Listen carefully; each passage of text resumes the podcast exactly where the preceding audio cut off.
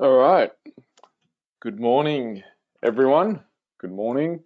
Uh, let's get started into this week's. Mohammed, I'm just going to put you on mute for a moment. Um, if you're not talking, just the, the rules of this, I suppose, group call that we do just to make sure the audio is crystal clear. Um, keep people on, keep yourself on mute. Uh, if you're not talking, keep yourself on mute. If you are talking, obviously unmute yourself. Uh, just re- reason being for that is that way we get a nice, uh, clear recording without any background noise. So um, yeah, you will obviously all have a chance to jump on and uh, share, ask questions, all that kind of stuff. So uh, before we get into it, uh, one of the things I wanted to just um, talk about, uh, I don't really talk, I do talk about it a bit, but I wanted to talk about because I think it's a great resource, and, um, and that is the Weston A. Price Foundation. So if you go on to westonaprice.org, I'm just going to do it as I uh, as I speak. But westonaprice.org, Weston Price was a researcher uh, slash dentist in the 1920s, 1930s, and he wrote a book called Nutrition and Physical Degeneration. Uh, and in that book, basically, he he asks the question, what and answers the question, I think, in many ways, what is the healthiest diet? What does the healthiest diet look like? And what he did to to find the answer to this was he went around the world and studied and and looked at uh, 14 different native cultures from the Maasai to the Inuit Eskimos uh, to uh, Aboriginals in Australia, but really uh, to African Americans, and looked at what what they ate, what was their native diet, and uh, what made them healthy, and analyzing you know uh, these 14 kind of traditional diets, uh, he came came to a conclusion. That conclusion was basically a hunted, fish gathered, and plucked diet, and eating things that were in your environment and um, eating things that were also seasonal. Uh, truth be told, he thought he was going to find a uh, vegan society. He didn't find any vegan society. He didn't find any vegans. And the 1920s, 1930s was an interesting time, and it was an interesting time simply because uh, one of the things with the 1920s is, and the 1930s, is was a period where you didn't have the mainstream, I suppose, commercialized. It was just starting. That you had commercialized food processors, especially like Crisco oils. They started in 1911, uh, and you had some industrialized uh, hydrogenated oils. Uh, not partially hydrogenated oils. Partially hydrogenated oils were 1947 after World War II, uh, but you certainly had a lot of commercial foods starting to enter uh, the diet. And but you also had what people traditionally did. What were their traditions? What were people eating? People were still eating offal. They were still eating organ meats. They were doing bone broth, slow cooked meats. Um, there weren't as many obviously like baked goods. There wasn't the 24-7 convenience. So you you got a chance and a window in uh, this interesting period of time where people were still and cultures were still very connected to a traditional way of eating to and then uh, you had the the other side where people started eating this modern diet and started getting sicker and and fatter. Um, so he, he looked at what they ate and he went, at, you know, all different cultures and really uh, came, as I said, came to the conclusion that hunted, fished, gathered, and plucked is best. And also in that, he, he also correlated, um, you know, almost every every culture had some form of butter, uh, whether they used butter or ghee. And he took many samples of, of uh, the culture's different butters and correlated that some of the healthiest cultures, you know, really put a lot of effort into uh, you know, consuming butter and these saturated fats. So, uh, yeah, Weston A Price, you can become a member. They have an annual journal that they send out, uh, which is great. They've got a podcast, which is also great on numerous different issues. I actually interviewed Sally Fallon a few years ago. She's the CEO of um, the Weston A Price Foundation. But in terms of a resource, it is it is it is really a fantastic resource. Uh, there's a lot of really good people who are part of this uh, foundation. Another one who I'm actually going to be doing a podcast with in two weeks is Kaayla T. Daniels. Kaayla wrote the book The Whole Soy Story uh, back in 2005 and did a phenomenal job at just basically ripping apart all the problems with soy from an environmental to a health perspective to even like the ethicalness of um, you know, sustainable farming. she did a really great job of looking at soy and basically destroying it as a, you know, it's a bad food on every level. And you can find a lot of her work on the Weston A. Price Foundation, along with Sally Fallon has another good presentation on YouTube called "The Oiling of America." That's a um, that's a really good one to, to watch, all about saturated fats, and she goes through the political manipulation and also the, the alternative agenda from uh, food manufacturers, how they they uh, they basically got in and changed things. And um, yeah, so anyway, um, I'm going to unmute uh, Mohammed. Mohammed, uh, how are you today? What's been going on? Jump on the line. Let's have a chat. Hey, how's it going? How are you? Good. How are you doing? Very well. Glad to be on this. Couldn't wait. Like as soon as I heard there's going to be a group, I'm like, let's just join it and see what's going to go on. Yeah. So pretty excited. Cool, man. What's been What's been going on for you? Um, nothing much to be honest. Just you know, firing along these uh, funny, funny periods in our life um, with everything that's going on. Uh, you know, obviously because of everything that's going on, people try to create new things to do, um, try to focus on more important things, prioritize things, make new habits and that type of stuff. Yeah. Um, and that's what I've been doing lately, really. So just focusing mainly on my health, um, you know, trying to be as productive as I can. Yeah, yeah. Um, oh yeah, and everyone, yeah. Feel, feel free to put your webcam on. If you're if you're sitting down on your desktop or even if you're on a mobile phone, feel free to put your webcam on. Obviously, if you've got a, a lagging internet, then maybe not. But um, yeah, feel free to put your, your webcam on so we can see you and uh, make it make it more real, I suppose. Um, so in terms of your training, what have you been doing with your training? Um, with training, training, I've still been training with James. Um, we'll be doing you know outdoor sessions twice a week um, and you know just keeping activity up as much as I can, um, which is most important as well. But the most important thing for me is managing my food because I've always had a bad relationship with food, mm-hmm. um, and being able to manage that and get on top of it as much as I can is probably the most important thing for me. Hi, Amy. Um, Amy's waving. Uh, yeah, or, or, or, well, not awesome. You've had a bad relationship, but um, it's good that you're getting on top of it and, and doing things. Um, so yeah, and I just wanted to, to, take that moment and just say, yeah, that's obviously available to everyone. If you're wanting to do sessions in the park with with one of our trainers, um, you can definitely do that. Um, so in terms of relationship with food, I want to read to you something that I've been working on. It's a chapter in a book that I'm, I'm updating yep. at the moment. Um, and it basically, chapter one, a short lesson in diet philosophy. And this just pertains to the point that you were talking about. So I thought it'd be uh, fitting just to kind of give give everyone, give yourself some food for thought on this issue. Because I know certainly I had a, had a bad relationship with food for uh, some time. So Chapter 1, A Short Lesson in Diet Philosophy. The very word diet implies a temporary fix. At Enterprise, we don't teach diets. We do we teach daily practices. These day, those daily practices become habits. Those habits form patterns, and predictable patterns create success. If you approach your food and nutrition with just the intention of wanting to look good and lose weight, you're setting yourself up for failure, as there will one day come a time where you look good and have lost weight. But then what? Instead of diet, instead diet and nutrition should be approached from the framework of identity who you are and what do you want to become. Example, I am a healthy person. I am fit. I am energetic. Now, to become those things, how would that person eat? Notice there's no endpoint to an identity. It's not about eating, it's not about eating to lose X kilos by X date. Your eating habits are formed based on who you are, not what you're trying to achieve.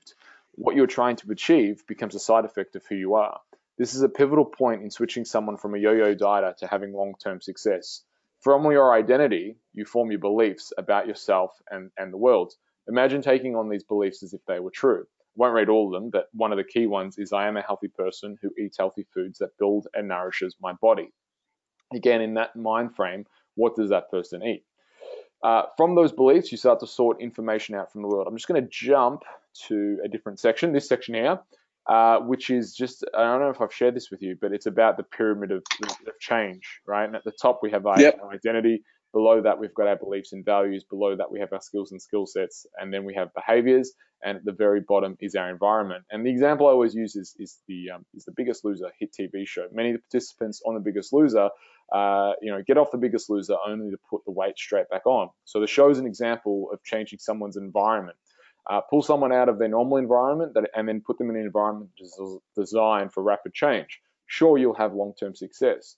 But if you don't, but if you don't work on and make changes to the levels above the pyramid, aka your identity, your beliefs and values, your skills and skill sets, you're going to go back to doing what you were unconsciously programmed to do. So if we only make changes to behaviors, we'll find ourselves scrolling on Instagram to try and find motivation, find ways to stick to it. This is why always it always comes back down to um, making a diet and I suppose a way of living fit your identity and fit in with your beliefs and values because that's going to determine the skills and skill sets that you actually take on as well. For example, if you identify as a vegan, you're going to find skills and skill sets that support you cooking as a vegan. If you identify as someone who's unhealthy and who's overweight, you're going to find skills and skill sets like smoking, drinking, uh, and practicing bad behaviors that are going to further support um, th- uh, that environment of you being basically not where you want to be. So there, there's some food for thought. Um, thoughts, Mohammed. Yeah, awesome. Thank you so much. Yeah, what, what, what thoughts do you have on that? That's um, yeah, of course. Like every, everything you mentioned is obviously quite is obviously true. Um, the thing that's that's really changed for me is that ever since I started, obviously, or everything, ever since I started um, on my health journey, um, it, it obviously did start. Well, the when you do start, you're not as wise as obviously as you go through the whole uh, whole process um, when I did start, it was more about just you know me looking better and all that type of stuff, and you know w- whether it was like fitting in or whatnot.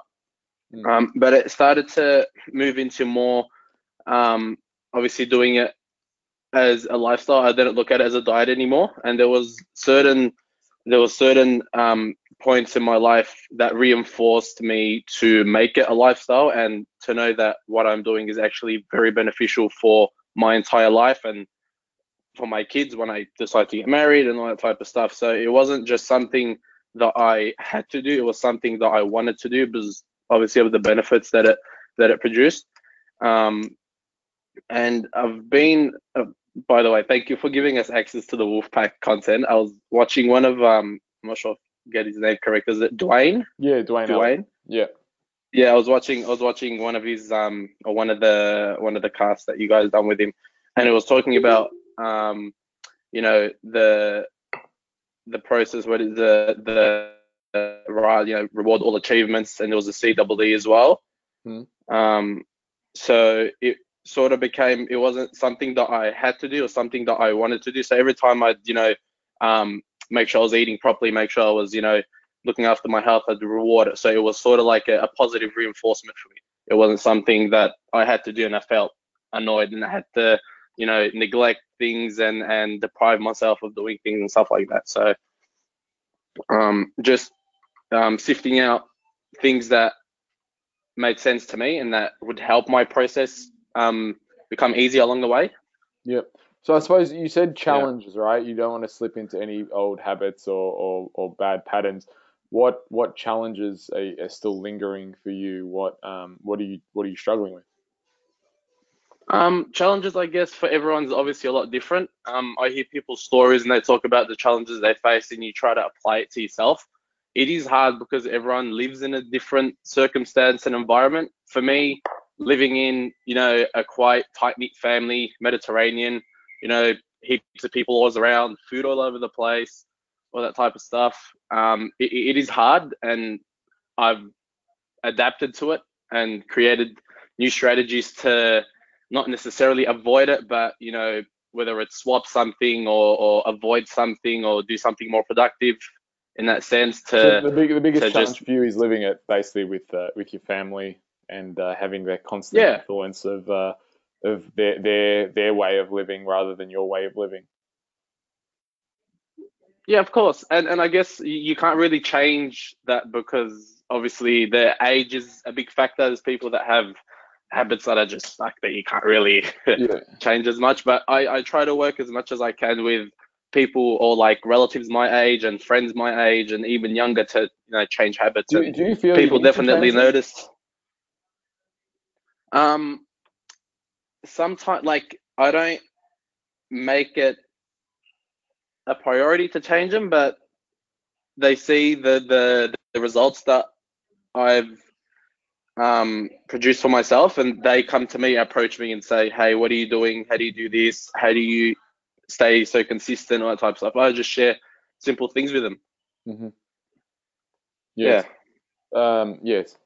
So, well, I mean, that's that's good. That's good. Um, yeah, I, I, suppose my, my always frame point is um, when you stop trying to make people change, that's when they actually change. Um, when you when yeah, you keep pu- pushing against and, and trying to make people uh, change, they, they usually resist and you get frustrated because it's that they have to work walk through the door. But yeah, I think your, your challenge probably is one that's um, somewhat temporary because when you when you move out, you know whether you move out by yourself, get an apartment, move in with a partner, whatever it is, you'll have a lot more. Yeah. That that just won't exist. It won't. You won't be yeah. pushing against. A lot more freedom, that's for sure. Y- yes, yes. You'll be. Uh, you'll have your own sovereignty to make decisions and, and not have to um, explain the decisions that you make. Yeah. Quite freeing. Yeah. yeah, I, yeah. but I guess. Yeah. Sorry. Go ahead. No. Sorry. You go ahead. Yeah, no, but I guess everything that that does happen within this stage obviously happens for a reason. I guess it helps me build a bit of resilience towards, um, you know, like negative talk and and those certain environments. So like when I'm confronted with such environments, I know how to deal with it. So I guess everything happens for a reason, and you're put into a position that you can handle, well, yes. the whatever that environment is. Well, yes, that's correct. Like when you work at a, a you know wherever you go, for work, let's say for example, I know David would always tell me in his corporate job as well as many clients, you know, people would constantly, why are you eating that? Why are you doing this for? Why why don't you put some sauce on it? Why don't you have a slice of pizza? One won't hurt you. Just have a piece of chocolate. Like just constant barrage, and um, you know, you got to get you got to get clear. I remember once um, I was actually out to lunch, and my cousin was like, I, you know, I went went ordered what I ordered. It was like I asked for, you know, I said to the to the waiter, like, do you have fish? Can I get the fish with uh, just plain? Can I just get it with some salad? And my cousin turned around and said, why can't you just be normal? I'm like, well, what do you mean? why, why, does why does what I eat affect you? I, like I'm eating it, so why is it any of your business? And she kind of, you know, shut up. You know, took a step back and was like, oh well I'm just saying. I'm like, well, it is normal. Like what you're eating isn't normal. And um, yeah, I mean, you're going to constantly get, you know, it doesn't, doesn't matter where, you're going to constantly, and obviously since that was years ago, but since that time, like it's like, well, you, you know, you got to you got to stand up and, and shout what you believe in because you, it is going to get challenged. And a lot of the time, people just like, you know, I wish it wasn't challenged, but the truth is, like the challenge, you got to see the challenges as good because it, it, it further makes you be planned and like question why are you doing this because like, why yeah. are you doing it, right? Like, are you doing it for you? Or are you doing it for someone else? And this is where, you know, the difference between intrinsic and external motivation is, is so important to understand because if, it, if it's constantly relying on external motivation, it, it's, it's gonna it's gonna get fleeting. Um, you're always going to be looking for that next hit. You're going to be scrolling on Instagram, and you're also equally going to be affected by you know other people who may be having more success than you or their success looks easier than yours um, if it's external. Where if it's internal and you, you know that this is a part of you this is your identity you know the, the rabbit doesn't need to wake up and remember to eat grass you know the cat doesn't need to remember to chase mice um, it just does it because it's a cat and when you come from that framework it's like well i eat these foods because i'm healthy why else would i eat anything else uh, it becomes an automated response of I'm not going to be putting this crap in my body because why would I? That's such like I don't I don't have to force myself not to think about McDonald's. Like McDonald's is just not a food that I eat. I don't view it as food. It's not something that um, like it, it, enters into my mind. I don't wake up one day and go, oh, you know what? I really feel like I'm missing out on my McDonald's because McDonald's just doesn't fundamentally fit in with my identity of who I am, all my beliefs and values. So that's where like if you map this out together, like with your family and that, it's like you've got to understand their position of their identity. They're ethnic. Okay, so as ethnic food, what is food about? Food is about um, you know union. It's about showing that you love someone. It's about connection. It's about family. And to not accept food is also to say that you know you're basically not accepting family. You're not accept, um, accepting that communion. So then it's also like takes that lag period of explaining to your family that it's actually not that at all. Like you do, you are with your family, and um, like what are the other ways that you can show your family that there is union and connection and community and all those things um, without like without them and, and, and helping them understand that, that that this food isn't like it's not the only way to show love which in ethnic cultures often that's what it's about. It's not about the actual food. It's about their way of showing love to someone. Yeah. and then if you understand that it actually gives you a lot more um, freedom in the sense that well like the, the, if I say no to the chicken wings tonight or you know the Lebanese bread or whatever it is um, they're not like they're not offended they're not trying to make me fat they're trying to show me love how else could I show them love maybe I get up and give them a hug, give them a Yeah. kiss, whatever it is. Um, you know, draw them a picture, wh- wh- whatever they want. Like write them some nice words on a card so they feel loved. Um, because it's it's a thing of like giving and receiving. How do you give love? How do you receive love? And you know, often with particularly like you know your grandmother, uh, your mum, maybe dad, whatever. Um, the way they were taught was to show love with with making food and giving food. So um, that's also another powerful point to keep in mind as well. Yeah. Definitely. Jump in. Yeah, jump in. Hey. I want to. I want to see you jump though. um, I understand what you're talking about as well. Like I'm, I guess similar to Mark in the sense that like my family's Italian, so I get where you're coming from. Um, in the sense of that whole the way they you know, is a certain way, and what Mark's talking about, the way they show love and things like that. Um, I don't think it ever gets easier to be dead honest. Like I've been cooking now for seven years, eating the way I eat, and it's still a surprise to my mum that I don't have dairy and gluten. Like every time, it's still the same conversation every time I might go to my parents for dinner. And I don't live with my parents, so it's a little bit different.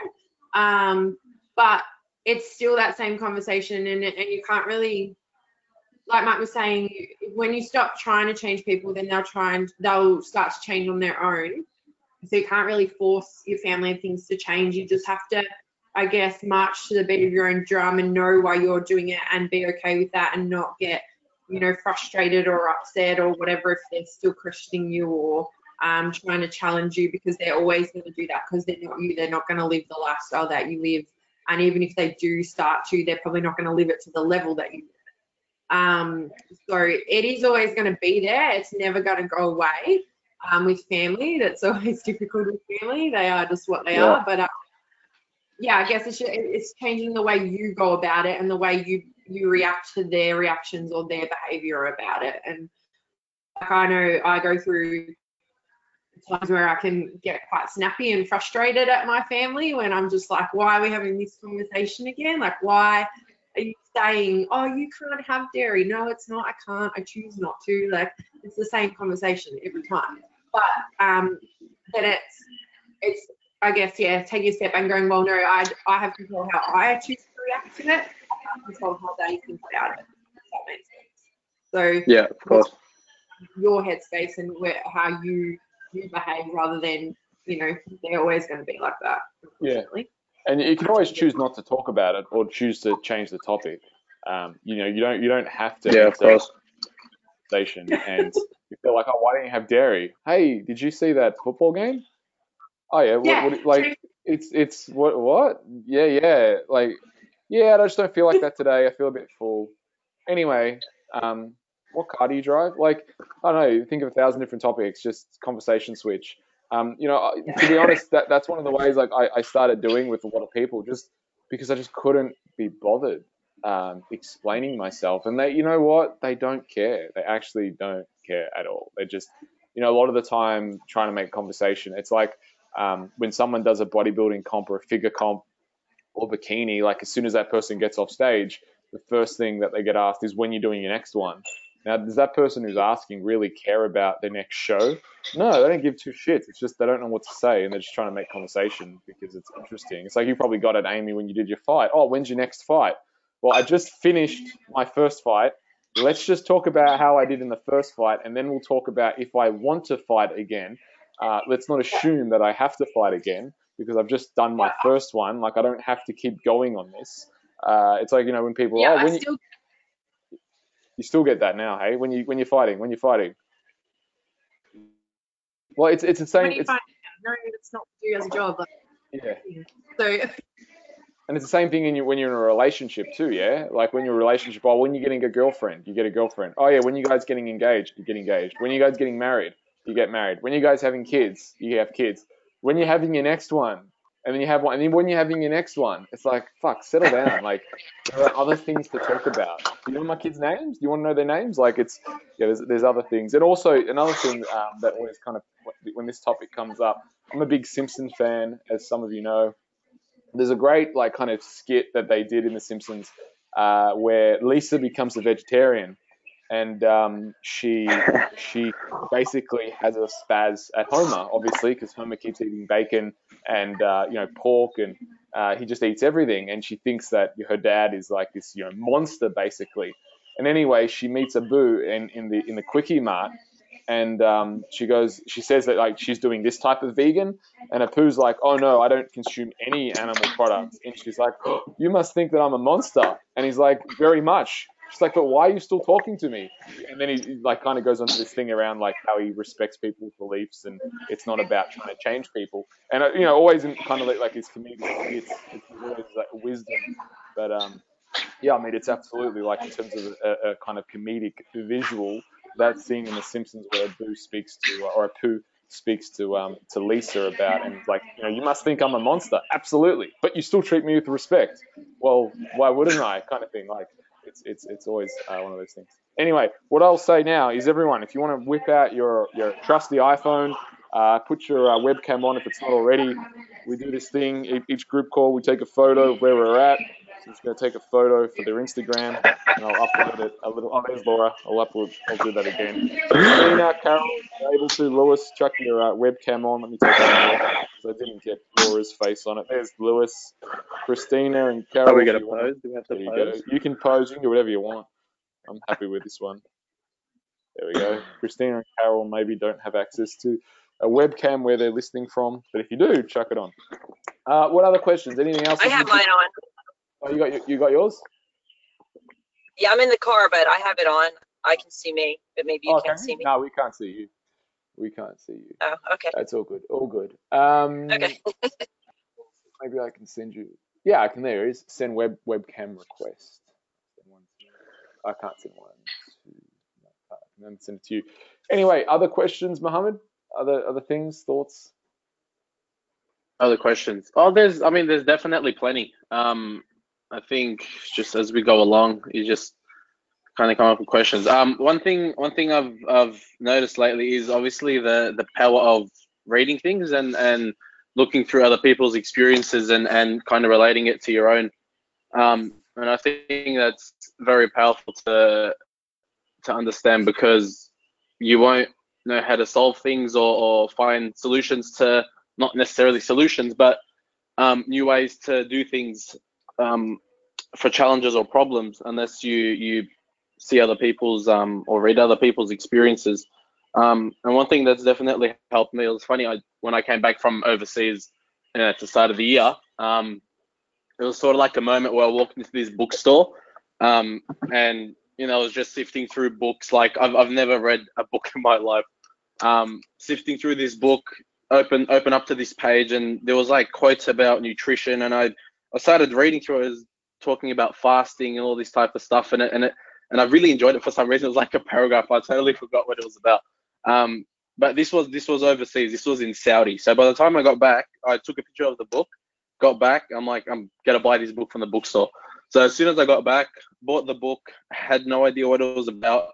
Um, the book's called the 5 a.m. the 5 a.m. Club by Robin Sharma, um, and it and it basically talks about this billionaire that um, bumped into two people during a seminar, um, and he invited them to his spare like secret island in the middle of the ocean somewhere, um, and he's basically he he takes them through his process of you know like optimizing your day through waking up early in the morning and and um, you know doing everything early in the morning. Um, he has a quote. It's called "Own Your Morning, Elevate Your Life." Um, and obviously, the more I was the more I was reading through it, he he puts all these methods and rules in place. Um, and I started following a few. You know, waking up early in the morning. You know, doing a bit of praying, meditation, exercising. Um, you know, just planning out my day. And I found out, or like, saw that these things actually really do help. Um, and just obviously, the more you read about you know these all these amazing quotes and and the more you reinforce um, the beliefs and ideas in, in your head so that was definitely one thing that i really enjoyed or something that i've been doing lately Yep. Yeah, he wrote, I think, the uh, Yeah. monk who sold his Ferrari as well. Yeah, Okay. I'm on the website now, looking at it. Um, yeah, good, good man, good. Uh, Yeah. yeah. definitely. Stories, stories just- certainly help um, to cast yourself as that hero and live it out in a third-person perspective, so you can see uh, how someone else is doing it. yeah Yeah. definitely Well, um, let's um let's bring um Carol on the line. Thanks for your contribution today and questions, Mohammed. We'll circle back around. Thank you. We, we get a bit of time. Um, uh, but yeah, Carol, you've been on the line for a little while. What's going on? How are you? How are the kids going? How's it uh, back in the US? Oh, hey, Mark. Um, hi, everyone. You can't see me. I can see you, but I guess you can't see me. I don't No, know. we But can see you. Um, okay. Anyway, thank you for another good call. Um, I so last week you guys, you and um, Dave gave me some suggestions about, you know, with my kids in the U.S. and um, things that I can talk to them about, and the thing with like the fear versus the danger, and it was really great to kind of put in perspective. And you know, when I did my FaceTime check-in with them, I realized like they're they're not in danger of um, you know, like dying of starvation. They have enough food. They have money. I can send them money for food, and like they're actually cooking, and you know, they're they're fine um, that way. I talked to my the, the one son um, who's alone in our house um, about the master class and for cooking because he really enjoys cooking. In fact, he's showing me. He'll send me pictures of these amazing dishes he's making, and um, he thought that was a great idea. He's slammed right now with his classes. He's almost done his first year of uni, so he's doesn't have time now. But we're going to relook at that in a few weeks. But what I thought was kind of funny was about a, an hour later after we hung up, he texted me and said he got an ad for masterclass. Like Huh. his phone heard us talking. it's so bizarre. He's like, I got an ad for that, but uh, but that was a good suggestion, and I I feel more um settled and at ease with with my kids being over there. I mean, it's a disaster with COVID nineteen in the states, but you know they're doing what they can to keep safe. They're staying out of everywhere. They're just going to the grocery store when needed, and like they're doing what they can. And um, I don't have that fear right now of like, you know, they're gonna die of starvation or some awful thing. I mean, they could catch the disease like anybody else, but I have less um, worry about them right now since we talked last week, and so that's been great. That's really positive. That's great to hear. Well, Yeah. well done. Um, Thanks. Um, Glad and helped. Yeah, it's really helpful. Um, the other thing I was going to mention was um, in terms of like my training and stuff. This week I started my first session with Luke at the park, and that Oh, yeah? was really great. Yeah, it was just you know fun, like to do something different um, out in the park. And I brought my three kids that live here with me. I brought them along, and we um, and they played basketball, so they weren't near us because you can only have two people together. But they went and played basketball, and so I got them out exercising, which was nice.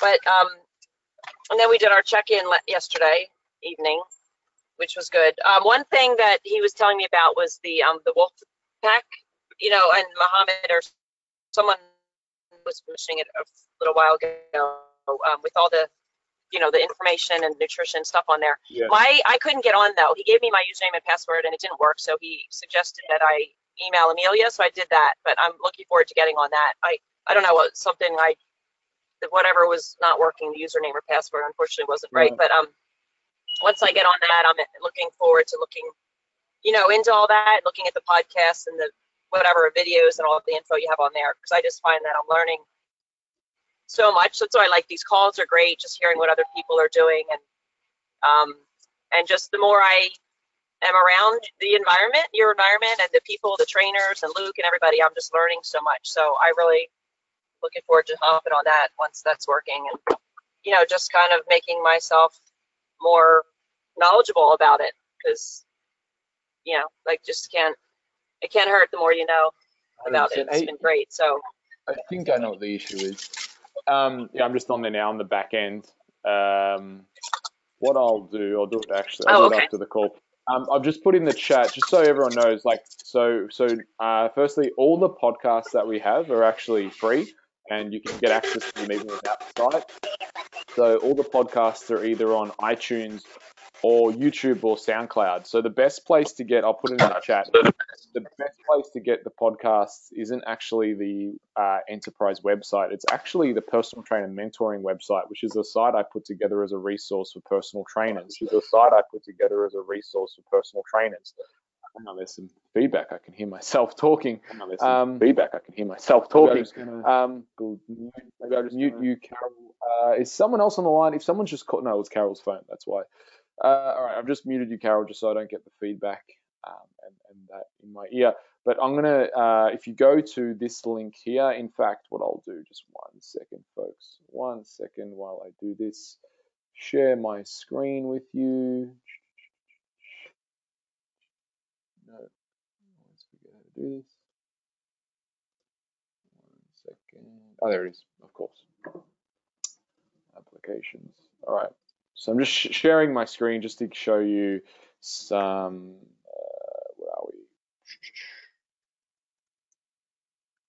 I'm going to show you some links and things that you can have a look at uh, and just show you through the site as well.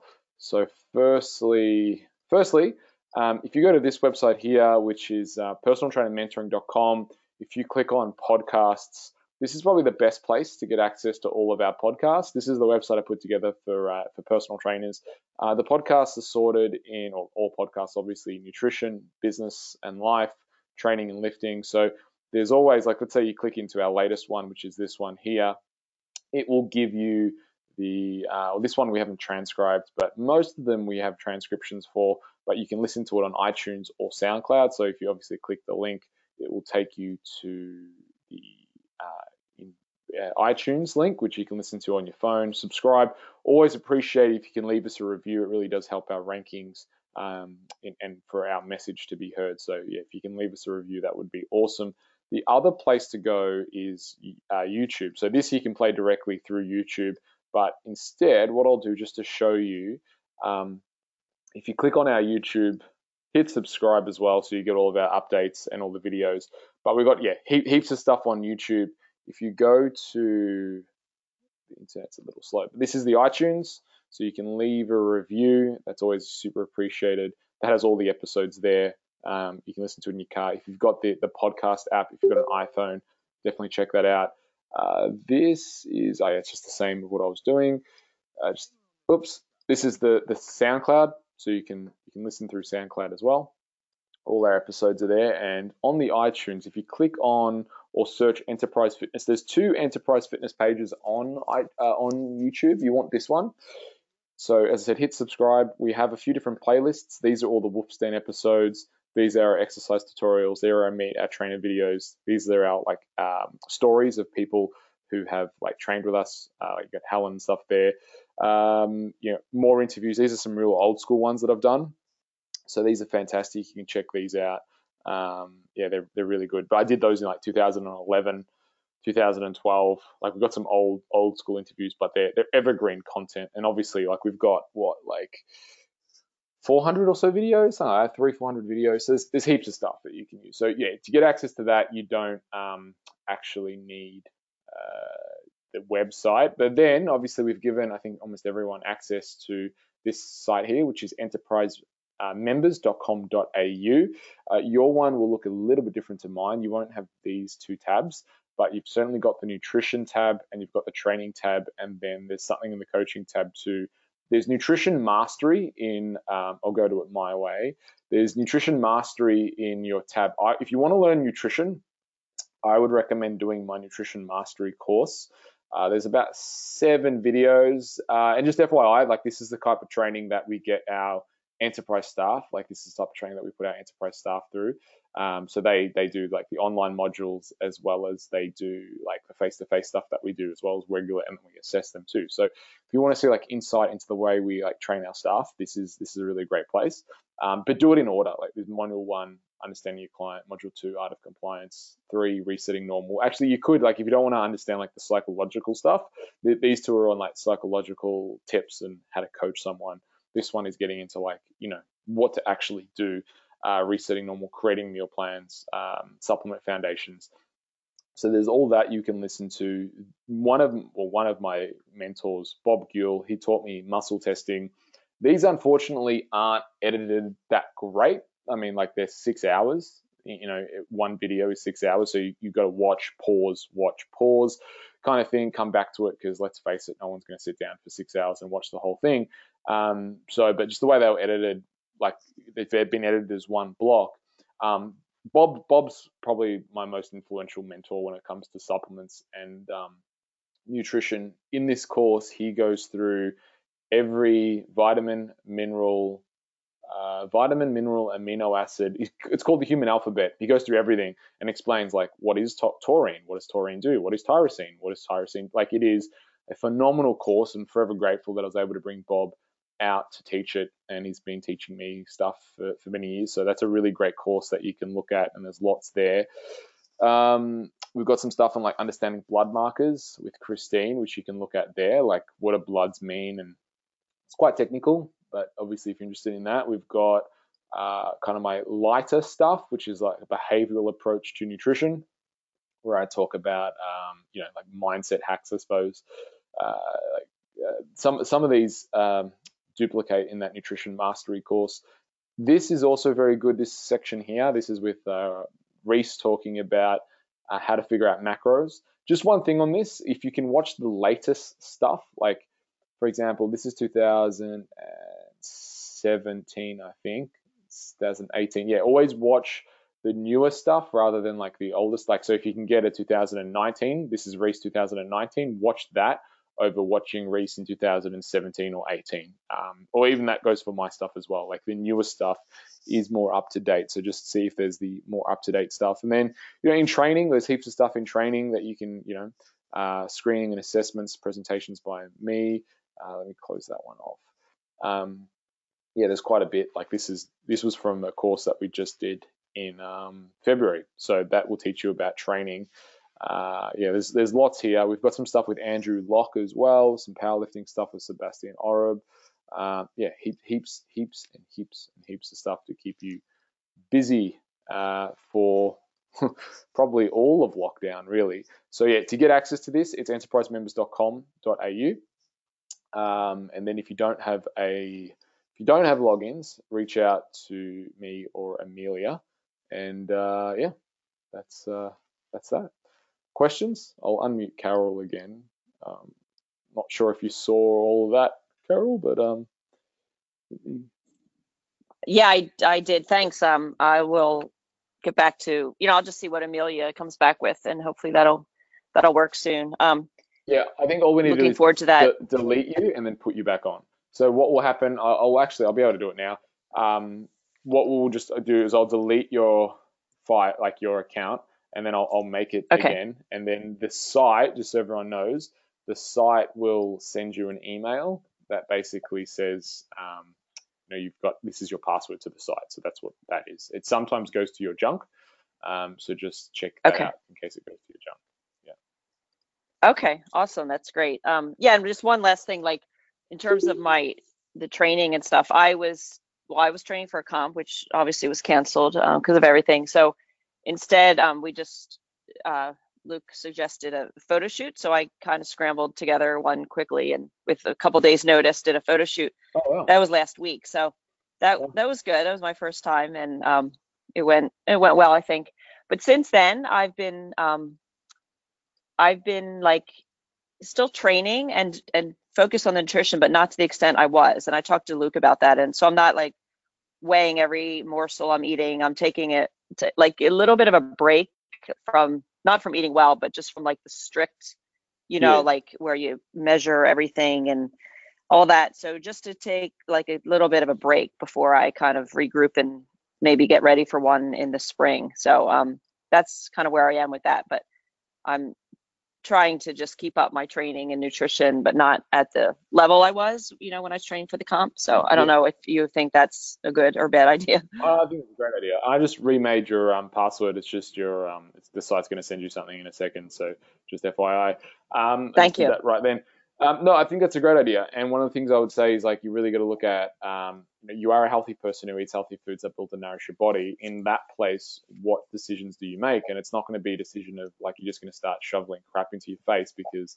And look, a lot of competitors do that. They get caught up in this idea that um, oh, I don't have to compete anymore. I don't have to do anything. I'm just going to start eating ice cream. It's like, well, you didn't eat ice cream every day before you tried to compete. Why would you do that now? That's just silly. So, you know, you, you keep your diet hunted, fish, gathered, and plucked. If you want to weigh things or don't want to weigh things, that's, you know, completely up to you.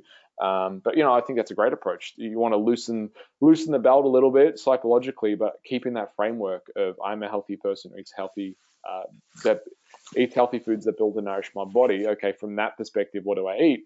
Um, for me, you know, I'm, I'm, quite liberal with how much fats that I have, and it's never a problem in terms of like, you know, I don't get super fat or anything like this. Um, so I'm able to do that, and um, you know, don't you know, I know I, I, like to weigh my meat. I like to be consistent with my meat, but everything else in my diet, I'm, I'm quite liberal. So I think, um, yeah, you you find it's kind of like you're going to get a few things wrong, and that's also okay um, because you're going to figure out like what kind of routine and, and, foods that you want to include versus you don't want to include and what foods fit with your body. Like for me, um, the only dairy I really include is butter.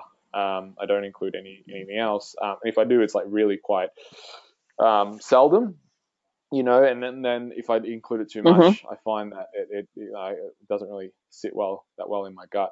And also sourcing really high quality dairy sometimes can be um, like milk and stuff you know, you got to get delivered on that kind of stuff. It's not something that I, it's not a regular part of my plan. Um, now you might say, oh, I want to want to keep it a regular, and you know, it fits fits fine with me. Well, you know, it's going to take some figuring out. But let's say, for example, gluten. Gluten, you know, you, the minute you eat it, you know, you, kind of break out in skin irritation and rashes, or or you feel bloated, or, or really like like you know, mental fog. Um, and you're going to have those foods where there's going to be that working out period. But often, like people um, they just want to go back to what like kind of they were doing or what everyone else was doing. And um, yeah, th- this period is great because it's almost like a comp prep diet is an elimination diet. So so for a lot of people, like you know, there's been foods in their diet that they should have eliminated a long time ago, but they weren't aware. And um, you know, then everyone, what happens often is people bring everything back in, but really it's like that just that one food or one food group that they, they shouldn't ever bring in because not from a perspective of body composition but from a perspective of inflammation and health. And like for example that for a lot of people would be gluten. You know keeping gluten out of their diet they'll be healthier they won't get inflamed. Um, but when people bring the food back in like it's it's kind of this thing of super restriction so yeah just do it slowly and understand there's there's going to be a bit of time of figuring it out i know for me there's some foods that um, like I just don't eat because I just don't feel good eating those foods. And if I eat them, I know about it the next day or, or you know the next hour because my digestion gets thrown off for, for a fair while. So, hmm. um, yeah, questions? Okay, yeah, that makes sense. Thanks, that's great. Yeah, um, like for me, another thing, like in terms of desserts and stuff, like there are a lot of like vegan desserts and stuff that are really quite nice, and like I can I can eat as many of them as I want, but I just get fat. um, so like also there's like things like that. Like uh, you got like portion control is really important as well. It's not just um, you know like cut out gluten and dairy and you'll be fine. Like you still got to be aware of these things. But yeah, you can st- still certainly enjoy a lot of things without having to cut everything out uh, altogether. Yeah, it's been a nice like little break, sort of, just to kind of eat, um, like just eat without being super strict and weighing everything, and you know, yeah. but still being healthy and doing the all the like what Luke kind of had in my comp prep plan, like all the different types of things I was eating. I'm still keeping, doing yeah. that, but not at the level I was. But yeah. Yeah. And, so, and yeah, the, thank the, you. The only great. other thing I would say and suggest is make sure you don't bring your calories too low in this period. Um, that can also be super negative because a lot a lot of people do is they like they try not to eat too much or instead of having like you know in comp they're having five meals and then when they get off comp they have three meals but then like actually by having three meals, they bring their calories really low, lower than they were in comp, and then they want to do, like get lean again, and then it's much harder because um, like the calories are now like instead of it being like 1,600, they're now like 1,400, and then they want to diet again, so then they have to go backwards. So it's like, well, we actually need to get your calories up again to then diet you down. Um, so yeah, that's the other thing is just make sure you're at least hitting um, a baseline, if not a surplus um, at this period Okay. so that when you, you do want to compete, you're actually at a higher level. And this one thing with like Reese and I always talk about, like it's so much easier to get someone lean who's on like high calories than bring someone's calories up and then get them lean. So like it's easy to get someone like like you know if you're on 5,000 calories a day, let's say for example, like if we change that to let's say 4,700, um, you're gonna you're gonna probably lose weight from that, and um, you know you're not really gonna feel like you're dieting. And if we just make those small changes, it's not gonna feel like a diet at all because it's still so much food. Um, and you make those gradual changes. Where if someone's on like 900 calories, the first thing you do is you got to actually bring up their calories to then diet them, and we want that number to be as high as possible before we actually start an aggressive diet. Uh, or I shouldn't even say aggressive, start a, a diet process. And it's always like the trick with dieting is like if you always want more food, like it's it's eat people into a show, not um, diet them down. So you should be eating up as you get leaner. Um, and then from that high point, then you, you pyramid off. We kind of like there's a couple of presentations on this, and we refer to the calorie mountain, which is kind of a concept that I came up with a, a long time ago, which is like you have baseline and then you bring people up. And then once you get to that peak of that, that calories where they don't put on weight, or that you actually want to see a little bit of body fat go up. So let's say, for example, Carol, like right now, you're let's say 12%, right? And you eat, eat, eat, and your body fat goes up to like, you know, we keep increasing every week, and then your body fat goes up to like, you know, 13% or like say 13.5. No big deal. Like, but it stays there consistently. But you've increased your calories Mhm. by let's say a thousand. That's an awesome place because that means like that's that like you're not going to get any fatter, but your calories have increased by let's say a thousand. Um, that's like the peak of the mountain.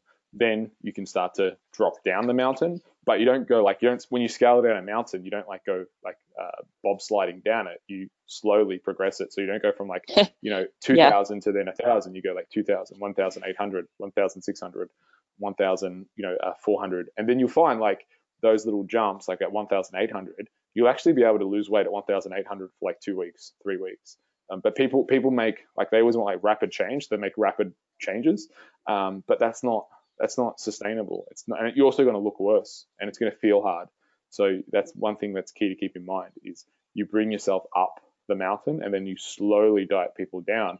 So there's more food. They don't feel tired. Um, they have better energy. There's no like uh, withdrawal or like backlash in terms of like putting on a bunch of weight really fast because you've increased someone's calories really fast either. So um, kind of as conceptually, that's how you want to think about it. Okay. Yeah, that makes total sense. Great. Thanks. Cool, cool, awesome. Alrighty, let's move. And I, I'm sorry if I butcher your name, but uh, Sade, Shadi. Uh, I'm just going to admit that uh, I don't know how to pronounce it. Please correct me and uh, give me the uh, correct pronunciation. We just get you on the line. How are you doing today? Yeah, good. Thank you. Um, yeah, you pronounce it correctly. It's Sade. So Oh, um, good. Um, I have been uh, pretty good this week. Last week was a bit of an adjustment for me. Um, I have uh, issues with eating, so um, a few eating disorders and body dysmorphia. So last week it was just trying to get myself into a routine. Um, and work out how to deal with those kinds of issues and getting used to working from home and stuff. So um, it's much better this week. I've got a routine in place. Um, Lewis, who's my trainer, sent me um, a really good plan to do from home and helped me make sure I tend to over exercise a lot as well. So he kind of made sure I wasn't implementing too much of that in there as well. So that was good. Mm. So, um, did you see the new podcast that we did just recently on um, self sabotage with hypnotherapist? Uh, what's her name? Forrest. No, I haven't actually. I'll chuck it in the uh, the group chat. It's just here. There it is. I've just whacked it in. You can get access to that group chat on this. Yeah, yeah, I can. Yeah, yeah. Sweet. So you can go on YouTube. Uh, it's also on iTunes as well. I'll send you this link too. Um, but yeah, definitely kind of the first thing, like we'll talk more, but um, the, the first thing I would say is like in terms of just like quick reference is, yeah, we did a whole episode pretty much about like this kind of stuff and this topic. Um, so yeah, definitely, definitely check that out. Have a listen. It's a really good show that I did with her. Um, right now, like one of the things I would say is, um, you know, if you had, if you have had issues with that in the past, um, you know, it definitely is a, is a matter of um, replacing that uh, re- replacing that old identity and realizing that's who you were. It's not who you are, um, and who you are can change, and it can change just like that. So a good example of this is like um, smokers, right? So when, when someone decides not to smoke anymore, they become a, mo- a non-smoker, just like that, right? But the build up to become a non-smoker usually takes a couple of years, or more importantly, it, it usually requires a significant event. Now that significant event can come in the form of like, you know, their best friend dying or, you know, they go to a, a, lab and they see these like horrific, you know, images or they see, you know, the scientists pull out someone's lungs and they pull out the tar and the ooze and they say, you know, by smoking three cigarettes a day or a cigarette a day, this is what you're doing to their lungs. And they have a, a shock and they're like, oh my God, I didn't realize that's what I was doing. It makes it real for them. So re- realizing that uh, that's who you were, that's not who you are and that you've changed and taking on a new identity. But that's not in itself enough. If you just say, oh, yeah, I've changed, it doesn't really allow the conscious mind any uh, groundwork or frames to actually kind of insulate you from making that change positive. Because you could say, well, uh, that's who I was, but now, like, instead of being an overeater, I smoke, right? Which you've, what you've done basically is change one uh, de- uh, negative habit for another negative habit, which a lot of people do. So instead, you need to take conscious control of that framework and, and, and look at, all right, well, who I was was this person, and it's okay, like I was that person too, right? Um, but now this is who who I want to be, and this is what I'm going to work every day, and this is where I'm going to make changes from. It's, it's this place as my identity. So for, for an example, like you know, write down on a piece of paper in full sensory detail, like who is Sade? Who who who, are, who are you? Like um, what are your yeah. beliefs around food? Consciously create them, put them up you know, in, on your bedroom mirror. And, and all this might sound like hokey pokey kind of like self development stuff, which it absolutely is, but it also absolutely works. So, um, you know, I'm, I'm an advocate for things that work. And I can say through personal experience, it works. And then that also helps you sort your mind for the information. So, like example, like if you if you say if your your modus operandi is I am a healthy person who eats healthy foods, what you're gonna when you go shopping in the supermarket and you have that like let's say in your wallet, let's say for example, or like you know something uh, on you that reminds you of that. Um, when you go shopping, it's like, well, am I going to buy ice cream? Well, no, I don't. I'm, I'm not having any friends over. Like I don't really need to buy ice cream. I'm a healthy person. Yeah, the healthiest version of me just wouldn't buy ice cream just to watch Netflix by myself. Like it's not really something that I would do okay, yeah, well, that's what I would do. And it, kind of is this little step of like act as if, act as if you are that person, because then you will become that person. Um, and then it, it, won't be acting. Um, a, a, saying that I've adapted to myself that I would highly recommend for you to adapt to yourself as well is I acted like Mark Ottobre for so long that I became Mark Ottobre. So then the question is, well, who is Mark Ottobre? Well, is whoever I want him to be, really. Um, you, you, you can consciously create these things, but it does take focus and it does take um, changing your environment and getting rid of things in your environment that no longer serve that identity. Um, again, for example, like people have their fat jeans. Well, why do you need fat jeans for? I, I don't you just have normal jeans? Like, are you are you do you have your fat jeans in your your cupboard because you might get fat again? Like that's that's the remembrance of the old you um, the old you trying to say, well, it's okay, I'm, I'm going to go back there. But the new you is just accepting of, um, well, this is who I am. Um, I, I, am this way and I'm going to eat this way to support my lifestyle. And I'm going to get rid of things that ultimately don't support that um, and only have things in mind that, that do. So, like the fat jeans person, they're going to have foods that obviously are the wrong choices. The person who's, who's you know becoming the person they want to be is going to have foods in their house that support the person that they want to become. So it, it's kind of like reverse engineering in, in a lot of ways. Uh, the, the other big thing is like really, you know, plan out your meal times.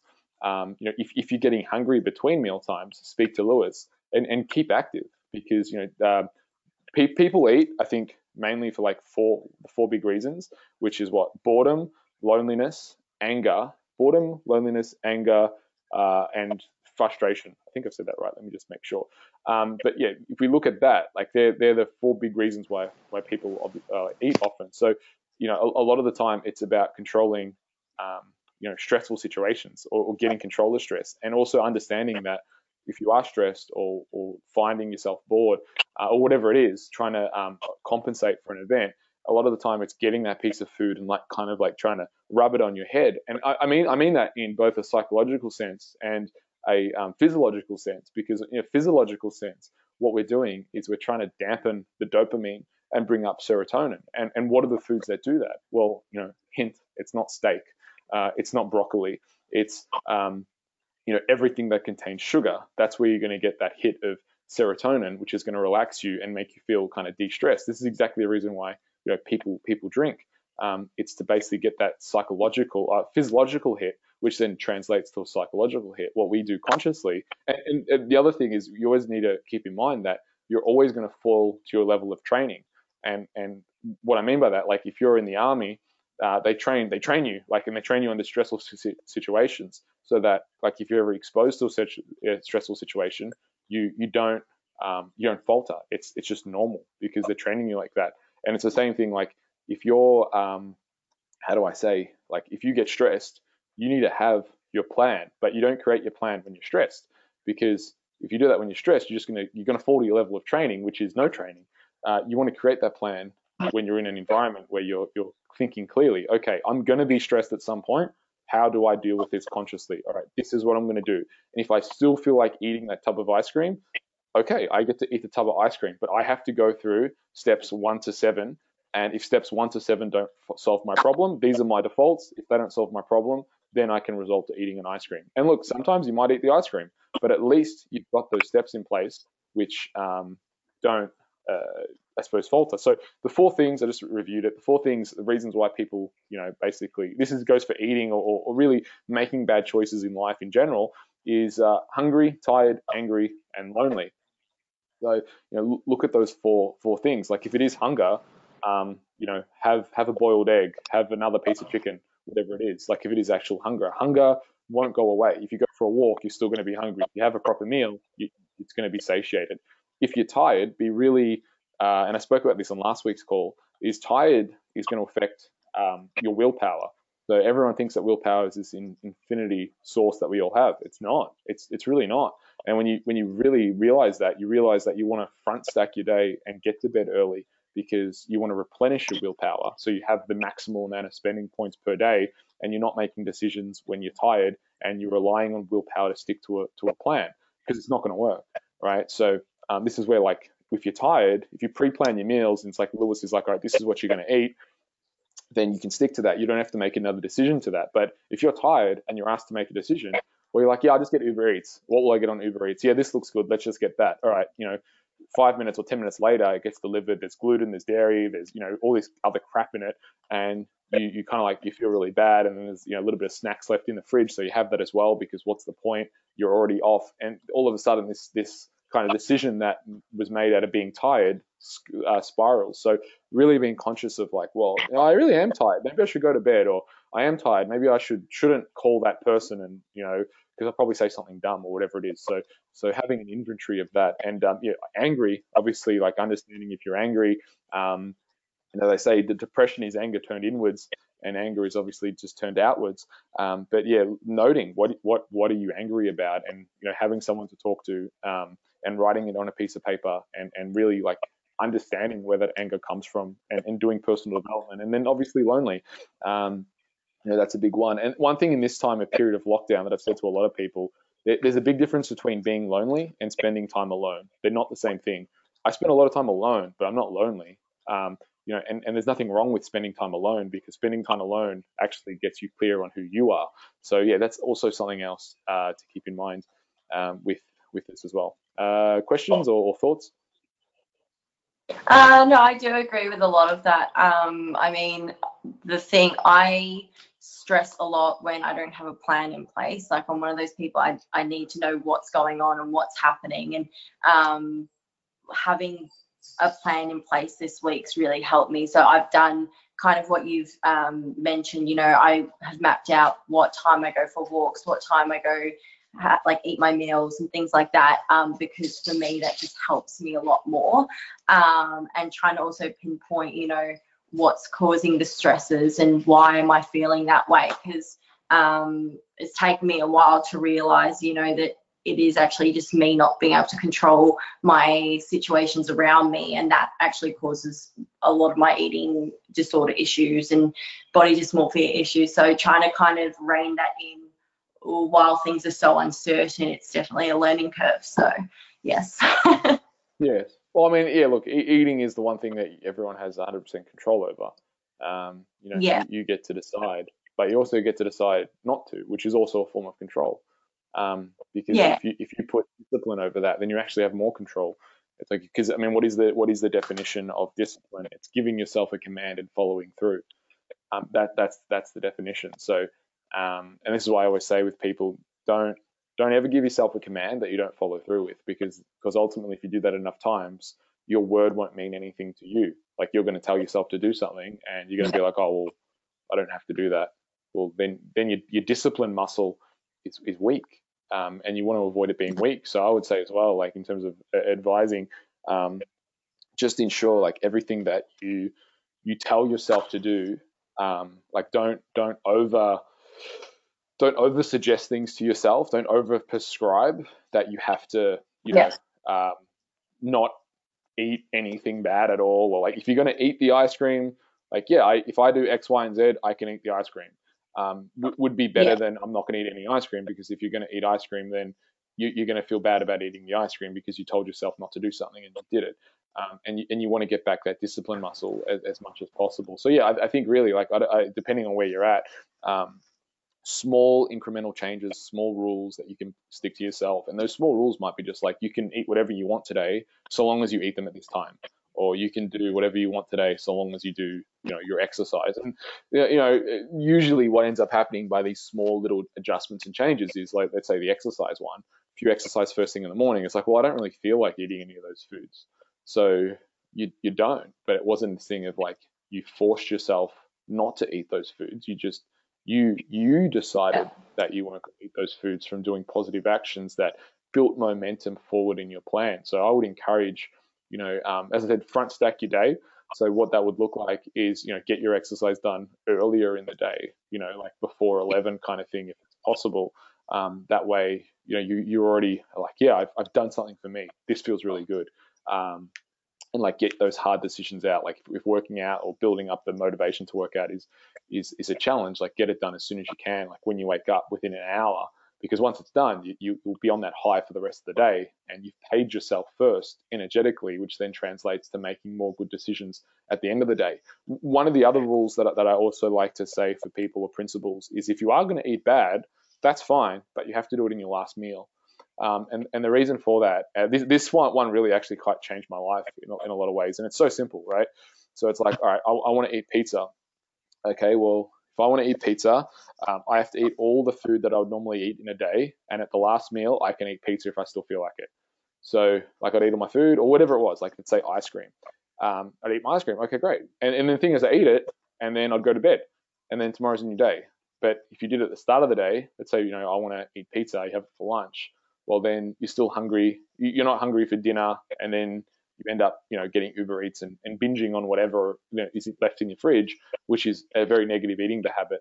Um, so so yeah end of the day also very good to do. Um, and the other thing implement a one sitting rule. So the one sitting rule is basically after you've had it you know you basically eat a proper meal first. So let's say you have you know your chicken and vegetables. Um, you know, and then you say, okay, well, I want to have cookies and ice cream. All right, well, one sitting rule basically is you put you have you have to eat it in one sitting. So you put the ice cream on the table, um, the cookies, uh, you eat eat what you want. You think you dish out like how much you think you want it is. Once your bum leaves the seat, the meal's over. So what this does is it is it um, reinforces that like you're having a meal. This was planned. And the other thing, it doesn't go right. I'm just going to eat and binge and see everything that's in the in the fridge. It's I'm consciously choosing the chick the, the the ice cream and I'm consciously choosing the cookies and I've had it and it, I enjoyed it and there's nothing to feel guilty about. And now I'm going to go back to doing what I was doing, um, which was being fucking awesome. So uh, yeah, one sitting rule and also end of the day um, can be really little little things that actually make a real big difference in terms of just your your and what we're doing there is we're really working on a behavioral change um, which actually is very effective um, i found it very effective with a lot of people so that's another one that you can um, implement as well Yeah, that's really helpful. I've never actually thought of it in that way. So it's really good idea to kind of implement that if I feel that way. yeah It's really good. awesome awesome reach out if you need anything else yeah Yeah, thank you. cool cool alrighty let's uh let's move on to christina How are you, Christina? Hello. Hello. I'm not sure if my mic is working at the moment. It is. It is working. It is. It is. Quite Okay, cool. clearly, Hello. actually. That's good. How are you? How have you been? Uh, I've been well. I've been. I've been well. I've been working on this EU Ado Abs book, which will Yeah. probably be released as an ebook, and then I'll release it as. Uh, I'll, I'll get some feedback from the clients. Potentially, we'll uh, we'll get it printed out and give it out to, to folks and um, get feedback on it, and then um, yeah, potentially write write more, write all the things that I missed, and, and maybe one day get it published. Uh, I know the average book is seventy thousand words. I'm at about fifteen thousand words now, so there's a bit a bit of work to do, a lot of a lot more to add to it. So I don't think I'll get seventy thousand out. Uh, I'll- think I'll you know probably get to about twenty thousand, maybe twenty five, and then yeah, I think probably 20, 25,000, and then we'll we'll edit it up and um, get it out as an ebook and, and printed and get more feedback of all the things that we missed, and yeah, it'll be cool. That's what I've been doing. Uh, yourself? Pretty well as well. Um, yeah, I was just gonna say before, I'm actually really excited for the ebook to come out and also to read it. So, yeah. Yeah. Awesome, awesome. Um, me, I'm trying to keep, I'm trying to find ways to keep myself occupied. So, um, I've been getting into a loose routine every day, obviously trying to eat healthy and things like that. Um, also trying to make the most of this unique time, I guess. Obviously, it's not the best time on a global scale, but um, trying to learn how to spend quality time with myself alone. So, whether that be learning something new or getting myself to read a bit more and then um, doing active each day, so doing home workouts and things like using a stand up desk. Also, listening to some of your podcasts on YouTube. So now every day, um, when I wake up, I make breakfast while listening to your podcast. So that's, yep. Um, Awesome. also, one thing is um, I'm trying to work on improving my relationship with food because now that I have so much time with myself at home, I've done a bit of uh, quite a lot actually of self-reflection on my past self, especially like my past eating habits and my past relationship with food, things like that. So yeah, So one one thing that I heard you say about seven times in all of those sentences was the word try. So the fir- the first Oh. piece of advice that I would give to you is eliminate that word try um, completely. Don't when you when you're doing all these things, you don't try and do them. Trying to do them, like if I said to you, "Can you try and hang up on me right now?" You wouldn't actually hang up on me. You would try and hang up on me. You would think about hanging up on me, but you don't. You, you couldn't actually hang up on me, right? Um, if you if you say try, it's like I say, I try and stand up. I'm going to try and stand up. Like it's not. It's 50% of the way there. It's stand up. Okay, now like you know, it's it- it's going to be it's going to be more direct in the way you command yourself and when you look at these things. Um, so you're not you're not trying to eat better. You're eating better. Okay, I'm going to eat better. What does eating better look like? Because then you bring it out of the the thought process. Because trying is, is part of a thought process. It's the first initial phase. You need to go from just thinking about these things to actually implementing these things. Um, and that jump is obviously the way you relate to it as well. If you relate to it as trying, you're going to give it a go, see how it goes, but not really commit to it. Um, the word decision means to, to, to cut up from, to kill. So when you decide something, you've killed all other options surrounding um, surrounding that, right? So you, you're deciding, you're not trying. It's completely different. It's a completely different way of taking something on. So um, yeah, eat better. Okay, you're eating better now. What does eating better look like? What were you doing? Um, it's a lot more matter of fact. You were doing X, Y, and Z. Okay, X, Y, and Z wasn't working. Eating better, what does that look like? It looks like this. Okay, now to make this real, what do I need to do? I need to set meal times. I need to stick to them. I forget my meal times. Okay, well, what I'm going to do to compensate for that is I'm going to set alarms on my phone. I'm going to get alarms on my phone, or I'm going to make the meals before I go to bed. Um, I'm going to work on relationship with food. Okay, well, why is my relationship with food not where I want it to be? What do I need to work on? Um, because again, if it's if, it, if it's try, it's still in thought process. It's not in implementation process, and we want to bring it out of that thought process into implementation. So everything that you've said so far, like that's the first thing that I would say um, that stood out to me. Um, questions?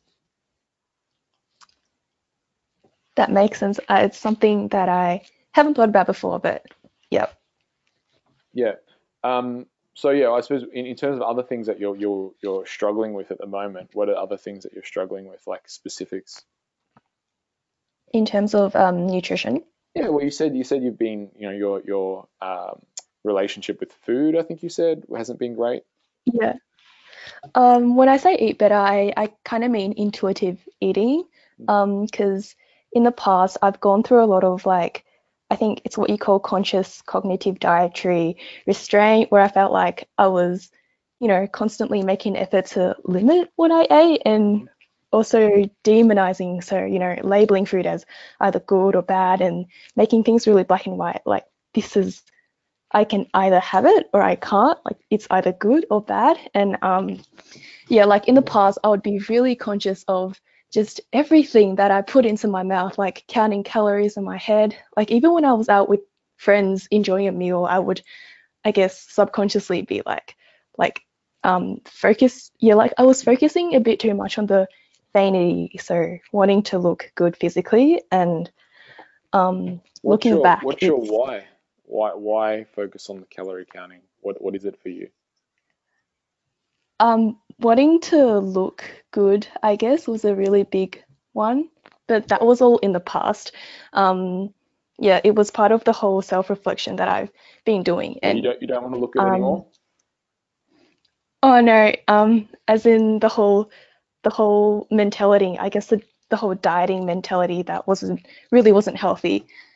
So yeah, because there's actually like there's so much more to life than just food and eating well and looking good and having a good body in order to fit in or be accepted or whatever the pressure is that society puts on us, especially females. Um, yeah, like initially I wasn't willing to admit it, like even to myself, that um, I guess I was going through all of this mentally, psychologically, but I've come to realize that it's actually something that a lot of women go through and it's pretty normal. So Yeah, I'd say it's a like, lot of people go through. One, one thing that you got to keep in mind is that um, boys are marketed GI Joe dolls that are all ripped. Like I don't know if you've seen the Luke Skywalker doll, but Luke Skywalker has abs. In Star Wars, Luke Skywalker doesn't have abs. Mark Hamill's uh, quite overweight actually uh, and skinny, but his toy, the toy of, of, of Luke Skywalker, is jacked. You know, every, every toy is jacked. So I say like for people in general, uh, 100%. And look, in social media, um, people constantly, which is you know millennials, I think um, they're they're really you know I would say more than males and females is uh, well millennials I think are going to cop it probably the worst, and that's because of social media because people are putting up their highlight reel uh, to and comparing their other people's highlights reel to their backstage and you know have all these influencers who get the right light, the right filter, the right Photoshop um, and really putting up these images that are um, not going to say unachievable, but snapshots in that person's life of I looked this way once, and and for the most part, a lot of them didn't even really look that way. They just got the right lighting um, and and and saw it. And when you consider that like so many millions of people on social media are able to put up these images, it really leaves you feeling dissatisfied at your own. So one of the things I always recommend with this is that get get rid of the comparisons uh, completely. So again, I'm going to refer back to at the start of the call, um, Weston A. Price. Weston A. Price was a dentist slash researcher in the 1920s, 1930s. Now, he studied uh, multiple uh, native cultures and looked at how they lived, and wanted the diet that was was basically the healthiest and and longevity. Now, when you approach it like that, it, it, it goes to approach it without a vanity, right? It's it's the framework of searching for a diet that is healthy. So the way I like to frame it, and I'd frame this to you and everyone else on the call, is again, you are a healthy person who eats healthy foods that build and nourish your body. What does that person eat? Because healthy people look good, but there are a lot of people who look good that aren't healthy. So if you go on Instagram, you'll see shitloads, millions of people who look amazing, but they're not healthy. They're not happy. They don't have mental health. They don't. They they, they they're missing out on so much. Um, so you know, you don't want to be that person because you don't want to be the person who looks good and is still insecure. Um, I've been that person. I've been the person up on a bodybuilding stage looking great, you know, ripped and you know more insecure than than everyone else. Like my most insecure I've ever been because I've been obsessing about my body, right? Um, and as you said, that that is absolutely no, no way to live, no way to live for anyone. Um, so the, the, I suppose the question and parameters is is how do you how do you do that? And I think really it's coming from like your body is a vessel, and I mean this is quite philosophical of me, but um, your body is a vessel, right? And inside your vessel contains your spiritual essence. So as the Egyptians would say, uh, we're, we're basically um, we're having a, we're physical, basically everyone is having a spiritual experience in a physical body. We're not having a physical experience as spiritual essence, for example. So that means that our bodies contain our spiritual essence, which to me, wisdom would be um, ensuring that our vessel remains as healthy and I suppose as pure, uh, if you if you want to use that as a word, um, to be as connected to our spiritual purpose as possible. So, in other words, the, the vessel really is only to live the life uh, that we want. Now, when we look at our lives, our lives are going to be predominantly de- determined upon our values. So, what do we what do we value in life? Because that's what we're, we're going to go out and seek. So, if we value, like, and there are lots of people who value um, connection, right? Or they value physical performance, or they value uh, looking a certain way. Now, I'm not going to um, like the, like values are basically flavors of ice cream, right? Um, you know, you can say strawberries the best, I can say vanilla is the best, someone else can say chocolate's uh, uh, uh, whatever, chocolate's the best, right? Or choc chip. Um, and, and people go to war, right? No one's right, but people ultimately go to war for their values and, and points of perspective of, you know, I'm right, you're wrong. Chocolate is the best, not vanilla. But re- really, like, you know, whether your thing in life is, you know, building the, the most magnificent car or, or medicine or whatever it is. It, it's it's it's always going to be like one of those things, and then your body and your training is going to be about supporting that. So for me, you know, training and and uh, being healthy and sharing, more importantly, teaching, that's a big part. So in my training, in my nutrition, if I'm doing things that take away from my spiritual experience of being able to do those things, to me, fundamentally, they they don't fit in. But at the same time, like for what I'm teaching, I need to experience that. So I put myself through, you know, dieting, training hard, all that kind of stuff because I actually need to experience those things and I'll push myself harder because I want to experience those things to then be able to share those things. So you got to look at what is your like what is the value? Like what are the, the main things in your life that are reoccurring? And if your food and nutrition and your training, they should be around supporting that, not taking away from that. Because if it takes away from that, then you're missing the focus. And again, for, for a lot of us on the call, training, nutrition, is going to be part of that. It's going to be a big part of that. So you want to honor that. You want to do that to the best. And you probably are going to be quote unquote more obsessive than someone else because that is actually in your top three, top five values in life. Um, with this said, if you also look at the definition of like obsessive, obsessive or like uh, addict, addict, if you will, is, is sometimes just a matter of doing it outside of someone else's values. So let's say, for example, right, I don't drink at all. Like I might have one one drink, like you know, once a month, if that, right? Um, you know, I remember thinking like if someone drinks every night, like even one glass, like wow, they're an alcoholic. Whereas people are like, well, you're not an alcoholic if you just have a glass of wine every night. Like I know plenty of people have a glass of wine every night and they're not an alcoholic. But you know, back in the day, like that was my wow, that's so much alcohol. Like because it was just so so foreign to me. So like, oh, they must be an alcoholic. But you know, really, like someone else who is an alcoholic, or like depending on where they're at, it could be drinking a bottle of wine every night, and someone else is like, oh, that's nothing. I drink three bottles of wine every night, four bottles of wine. That's alcoholism. So um, you know, if someone's only drinking a bottle, they're like, oh, you're that's nothing. I drink four bottles. Um, so sometimes like our frames of references need to be matched. So, I know there's a bunch of people out there who think like I'm obsessive, or they saw my um, Instagram that I did for Enterprise the other day, and like I showed my, my supplements that I had, and people like, "Wow, you take so many supplements." I'm like, "Really? Do I? I don't. I don't really think I do.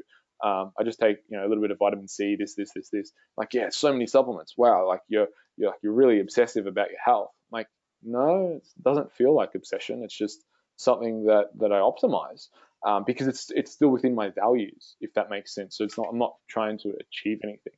Um, I don't know if, if that kind of speaks to to what you're um, you're going through, but I feel like that's that's some of it, the piece at least. Thoughts? Yeah, um, I think it's a lot about the mental aspect as well. So focusing on changing the changing your mindset as well. Yeah. Questions on any of that? Um, yeah, I also know that because during, especially during training periods, so doing a lot of anaerobic resistance training, weightlifting, it's also quite important to follow um, not a strict diet, but more of a food plan. So I'm not sure how much you you think that um, eating intuitively is something that you would suggest to females? Well, I don't think it's gender specific. In intuitive eating, um, if you have a goal, intuitive eating isn't like okay. So intuitive eating suggests that. What does it suggest? It suggests, well, I mean, you, can certainly intuitive eat, but what what what are you trying to achieve? If if you if you have, it suggests that you should know what to eat. Um, and I think a lot of the time, like we need to challenge that on a fundamental level because do we actually know what to eat? And the more I learn, the more I realize, like, well, actually, no, it, it's better that I have a plan, um, especially if I'm like looking towards, like, okay, for example, if I intuitively eat, I will put on weight, not because I eat too much, but because I don't eat. So my calories will be bumped down. Um, my recovery won't be as ideal, and um, I'll get fatter, and I won't feel as great. And that's me intuitively eating or like I'm intuitively eating, I'm gonna eat a bag of nuts. Why? Oh, my body. So like in, intuitively eating is a real like it's it's a real kind of slippery slope of uh, like where where does intuitive eating like what what is the application? Where does it begin? Where does it stop? Um, I, I don't I don't think it's a good approach if you're looking for a clear outcome. And let's face it, most of us on the line are looking for a clear outcome we want to get leaner, we want to get healthier. So there almost needs to be a stage of because like our brains also in, in, in many ways, they're not set up for like this environment. And, and what I mean by that is like intuitive eating can be like, oh wow, this sugar really feels really good. Wow, this is my body telling me I need sugar. Well, you're probably not.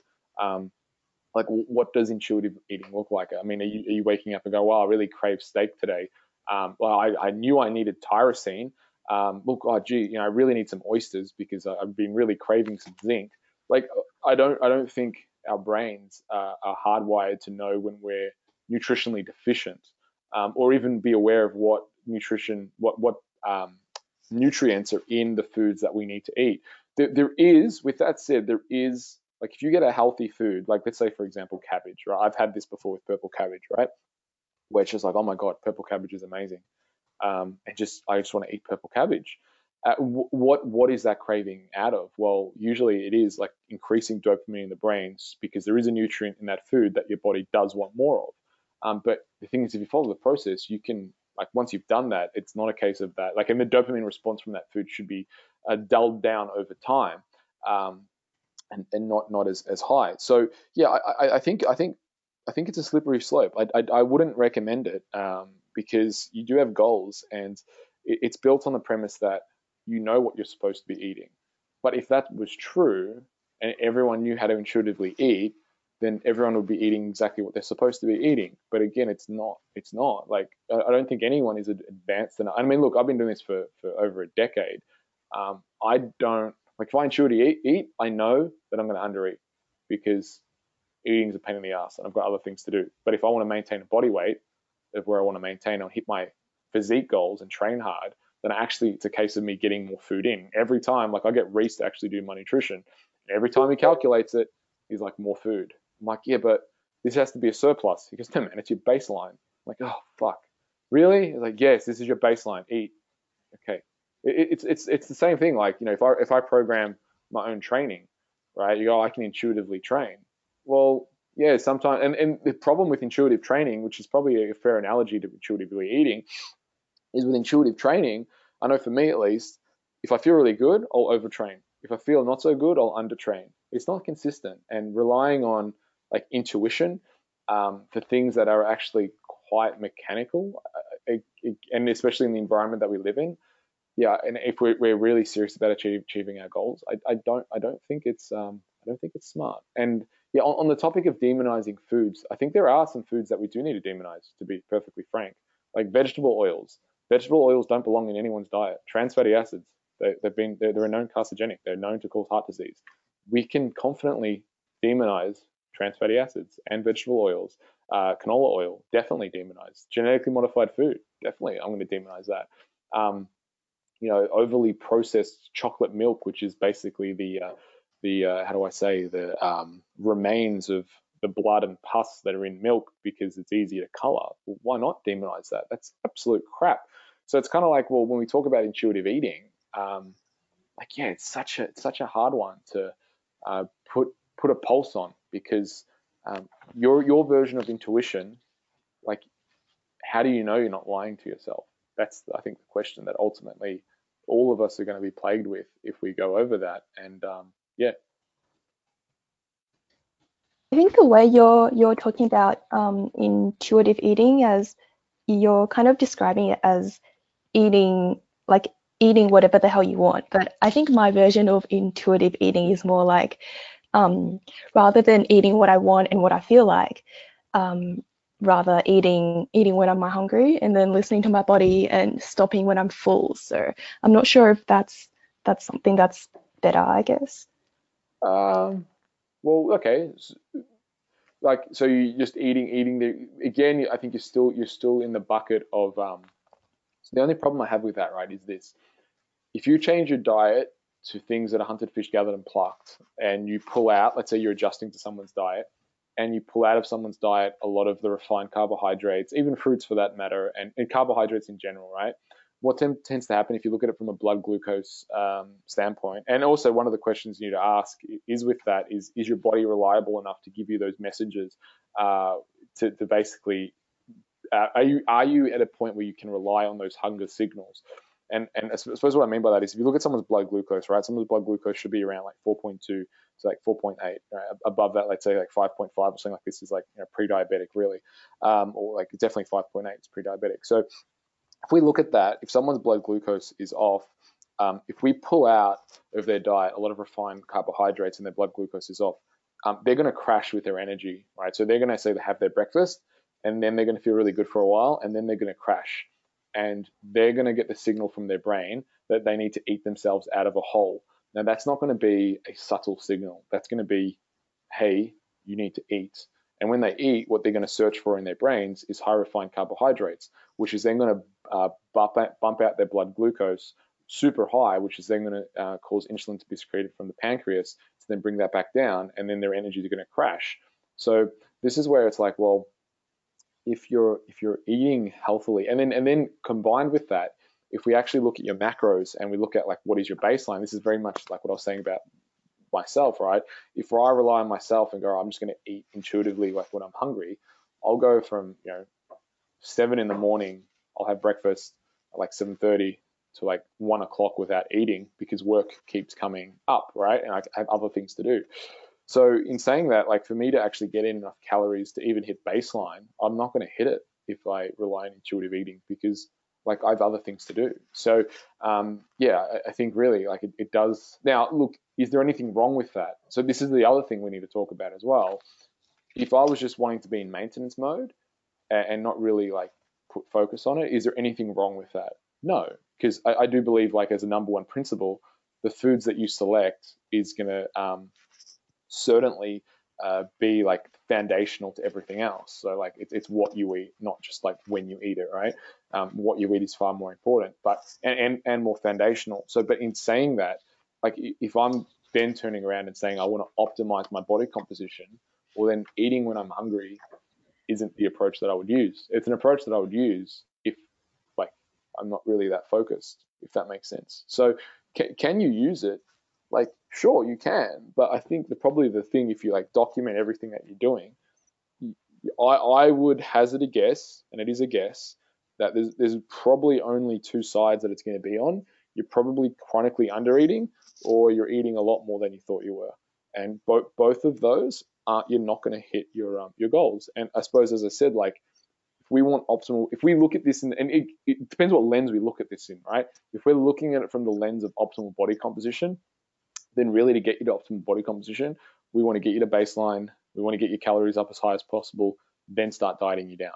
Um, if if we if we like one day you eat, you know, 3,000 calories, the next day you eat 1,200, the next day you eat 900, the next day you eat is 3,000, the next day you eat is like 2,000, and it's it's really like um, kind of scrambled over the day.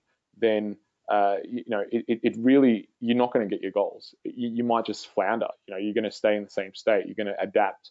So yeah, it, it really, it really depends depends on what you're trying to achieve, what your goals are. I think for most people um, who are on this call particularly, is optimal body composition is the lens, and health is the lens we're looking at it with. Um, and if you're serious about those goals, hit those goals. Say, for example, where Carol is, she was talking before about now, she's taking the uh, the pressure off. Um, so she might like you know go into intuitive eating, eat when she feels like. But again, the thing is, the only danger I see with that is that people start to undereat and then if they want to get back in shape, then we need to bring their calories back up and all this stuff. And you know, they're, they're fundamentally like the fuel and food that you're eating. It's not going to um, help you get to your goals in, in, the long term, if that makes sense. So yeah, to answer your question, um, eat when you want and rely on hunger. I think hunger is good. It's a good sign.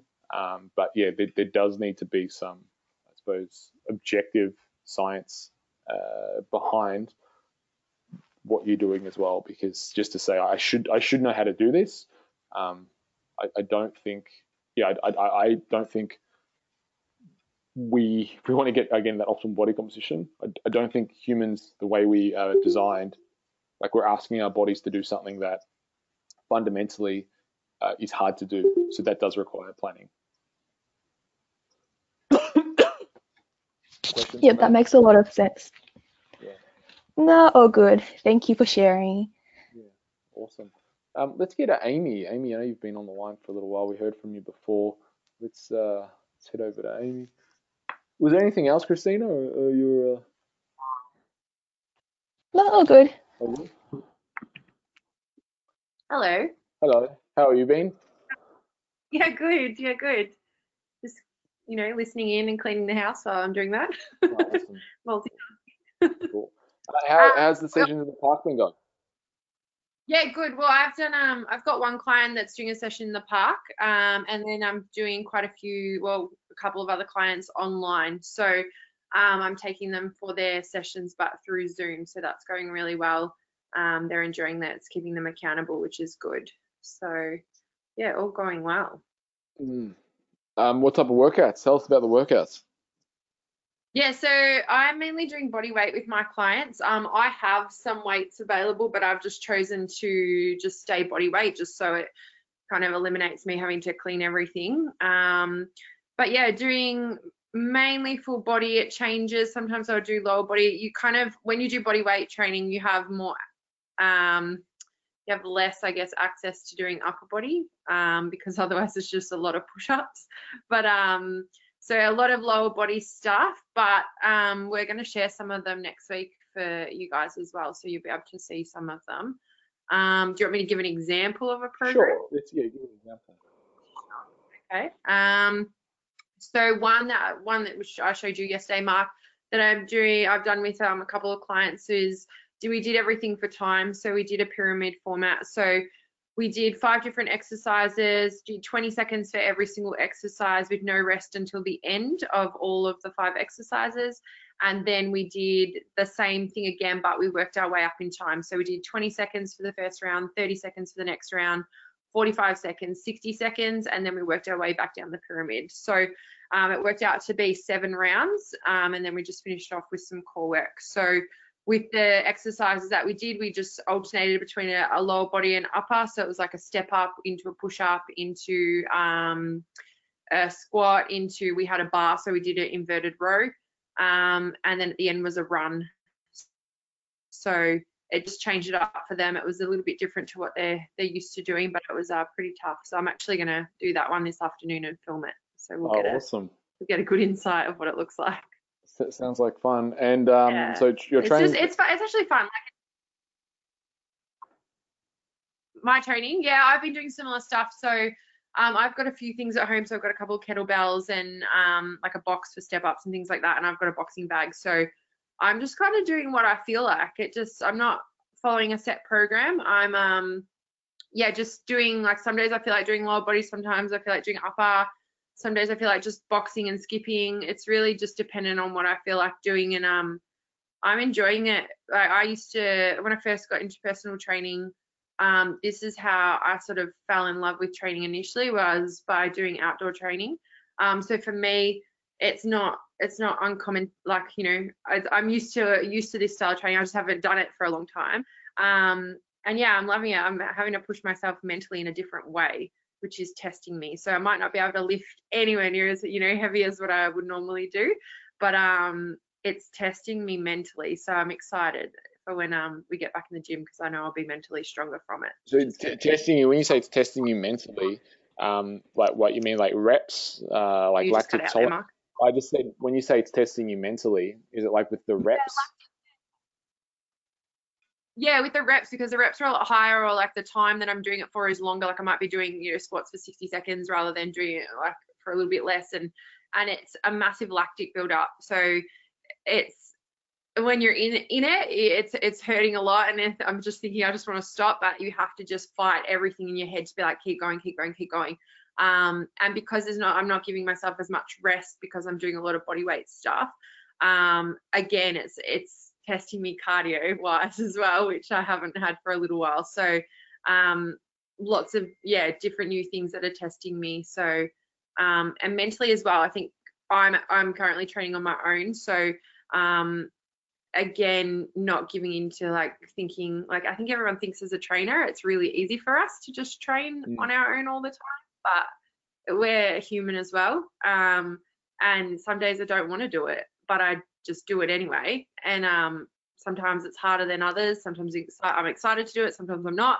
Um, and so especially when you're on your own and I usually have a coach and I don't have my coach at the moment. I'm I'm pushing myself. So it's um teaching me to be tough and have to really, you know, switch on in my own head without having someone there to egg me on and, and guide me. So um yeah, it's good in that way as well. I think it's important to be able to do on your own.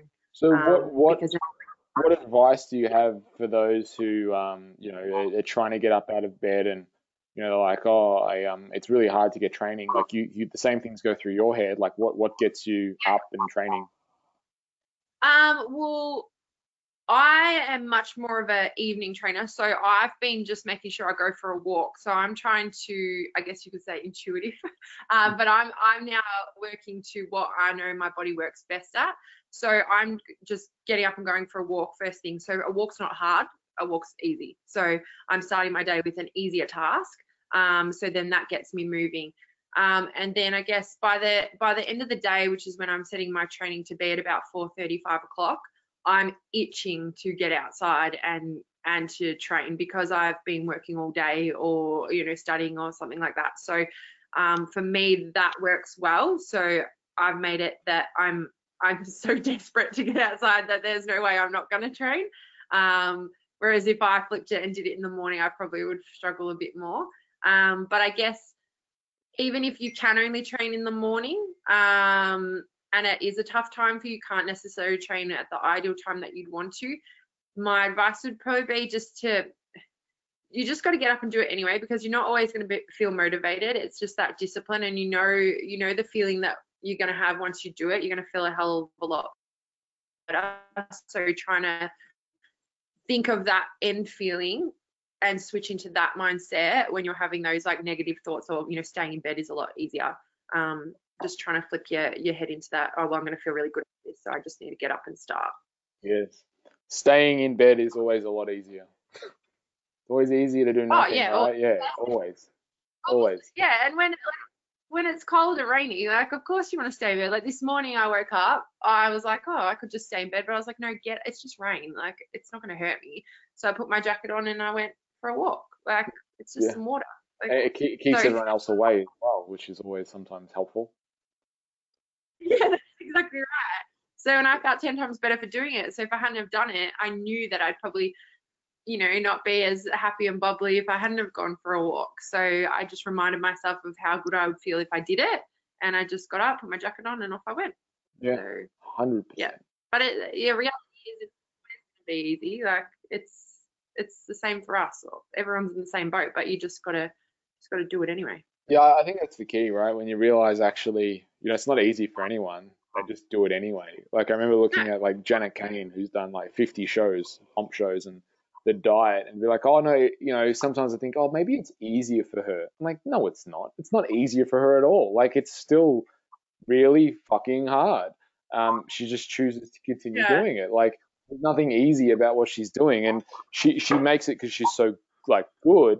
She can make it look easy, and then you can be fooled to thinking, oh well, maybe it is easier for, for them. But it's not. It's not. I think that's really um, crucial to keep in mind for everyone. It's like when you actually realize that everyone is starting from exactly the same position, and you know, it, it's that thing of that daily decision. They decide to get up, wake up, eat their food, get on their bike, in their car, dr- drive, you know, train, even though they don't feel like doing it, they do it anyway. Uh, and, then, the question is, well, why aren't I doing that? They felt exactly the same way as me, and it actually gives you hope. It gives you hope to go, well, if, if they got up and they felt like that, and I got up and I feel like this, well, really, I don't have any excuse anymore. They just, they just, they just avoided all the excuses that I could come up with because they actually felt worse than I did, and they still did it, or they had more going on and they still did it. Um, so yeah, that's that's a really good good takeaway, and it's something to keep keep in mind. I think it's one of the biggest misconceptions that, and I, I mean, I used to, we've all been there. I was on the other side of the fence when I was a client and not a not a trainer. And you do, you just think for some reason for for trainers or people in the industry, it's just real easy for them. But it's we're we're all human, you know. Um, it it just means that you know we maybe do it more regularly. So I don't know, maybe the way we just can switch our heads around is a little bit quicker but it, that comes with practice there's no reason if you're not a trainer that you can't have that same headspace so um you know it's just putting yourself in that situation and, and making sure you stay disciplined and you can get to the same level but um yeah everyone's in the same boat like you said so yes you just got to get it done because in the end you feel good Hundred percent. Hundred percent. All right, let's. Uh, any any other thoughts, words?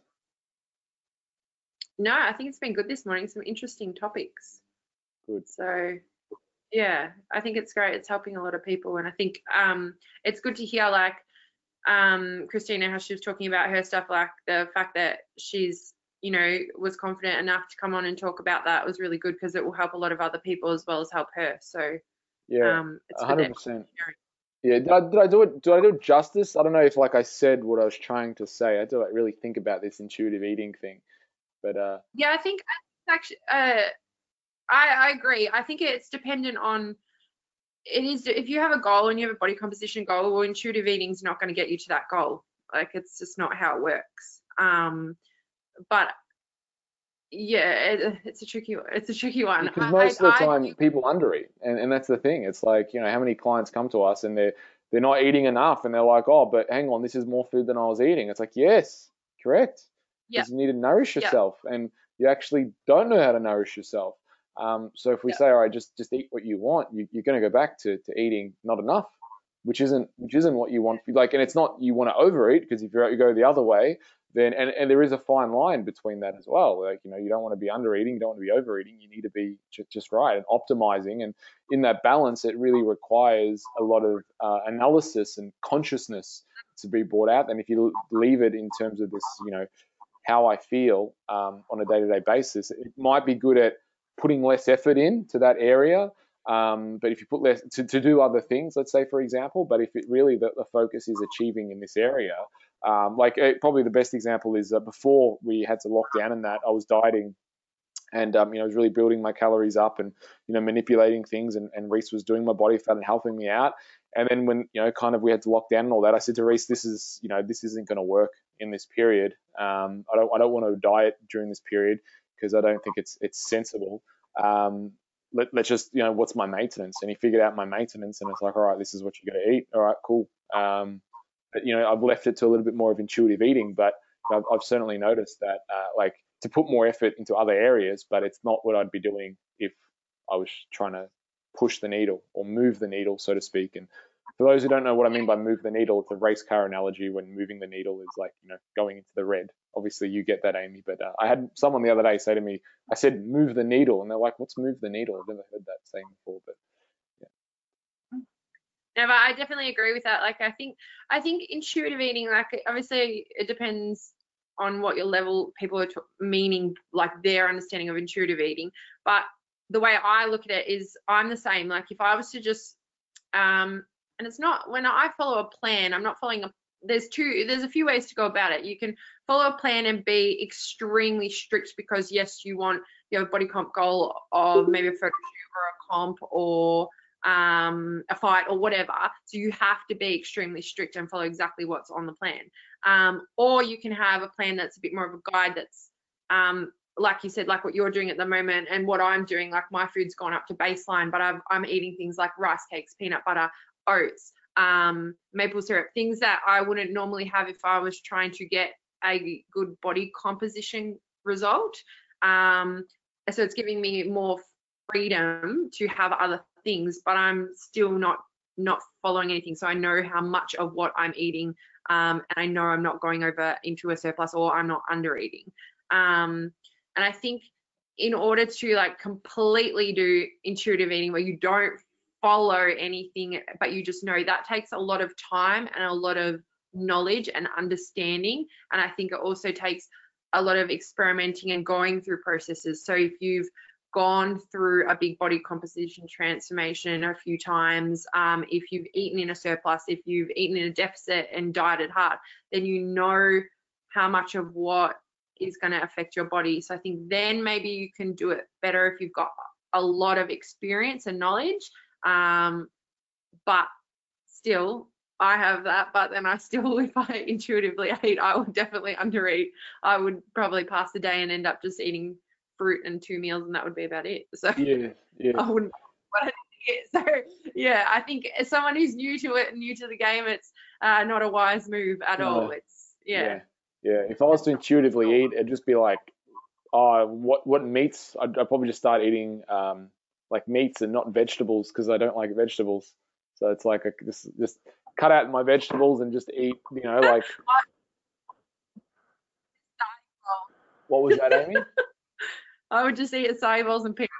Yeah. I'd just eat acai bowls, peanut butter, and dark chocolate, and one main meal. Like, and, and I would think that oh, I'm eating so well or whatever, but I would have very heavily undereaten, and I would have. this, this is what my just, body, uh, and then the, the risk is most of the this is this is what my body wants me to eat. Um, and there's very very fine line. It's like, is it? Is it really Yeah. what your body wants you to eat? Is it? Um, you know, it's it's it's a hard call. Um, you know, there's there's that fine line between uh, nourishment and um, I suppose bias. Yeah, yeah, definitely. But yeah, all learning, all learning. So, um, final right. thoughts, Well, I'm final gonna- questions. Sorry. I've got to sign off because I've got to Oh, yeah. train worries. Nathan now. Awesome. Say hi. All right, bye. Amy. Thanks for sharing. Alrighty, folks. That's uh, it's almost 12:30. If there's any final thoughts, final questions, feel free to unmute yourself um, and ask. So, uh, and if there's anyone, I mean, at the moment we've only got Christina, Sade, and Carol on the line. If there's someone who's phoned in and I can't, because I can't see anyone who has phoned in. If you phoned in and you want to ask a question, feel free to unmute yourself. Um, likewise, Christina, Sade, and uh, Carol, uh, feel free to unmute yourself and uh, ask any final questions.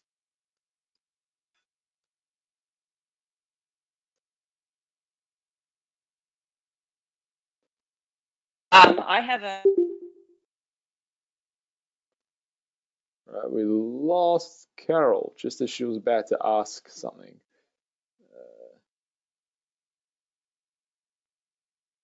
There she is. She's back. are you still there? Yep, we're here. Oh, I just lost you for a second. Okay. Uh, was anyone else? No, no, you go, go, I- go right ahead. I cut out for a second. Okay. So there's two other girls on here, right? Yeah, Yeah. Looks like, okay. So maybe, um, I don't know them, but maybe they, they would have some, uh, insight on this too. Um, this will sound kind of odd probably, but it relates to something you talked about last week. Yeah. Um, on the call. Yep. Intermittent fasting. I think that's when you brought up something, well, you said it wasn't a good idea for her. I forget who it was, but you mentioned something about, um, when females get too, uh, light, Yeah. they sometimes their period. Lost Carol again. Intermittent fasting.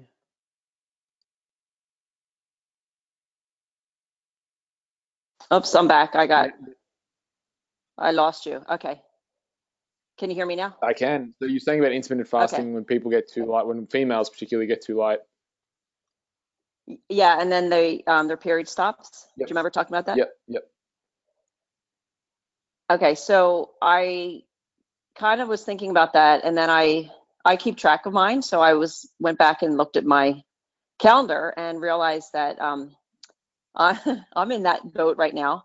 Because I got like really light for I was starting to get really light for my comp, and then I did the photo shoot, like I said, and I it was the lightest I've been in like 30 years, so I am about 10 days late for mine. So I was telling Luke yesterday on our call, and he said, I told him you talked about it in the call last week, and Yeah. he said, you know, that might be that sometimes happens when you just because my body fat got like really low, and it might be because of that. So I don't know if you have any thoughts. Um, so he said I should uh, up my calories a bit, you know, during this Yes. phase where I'm just Yep.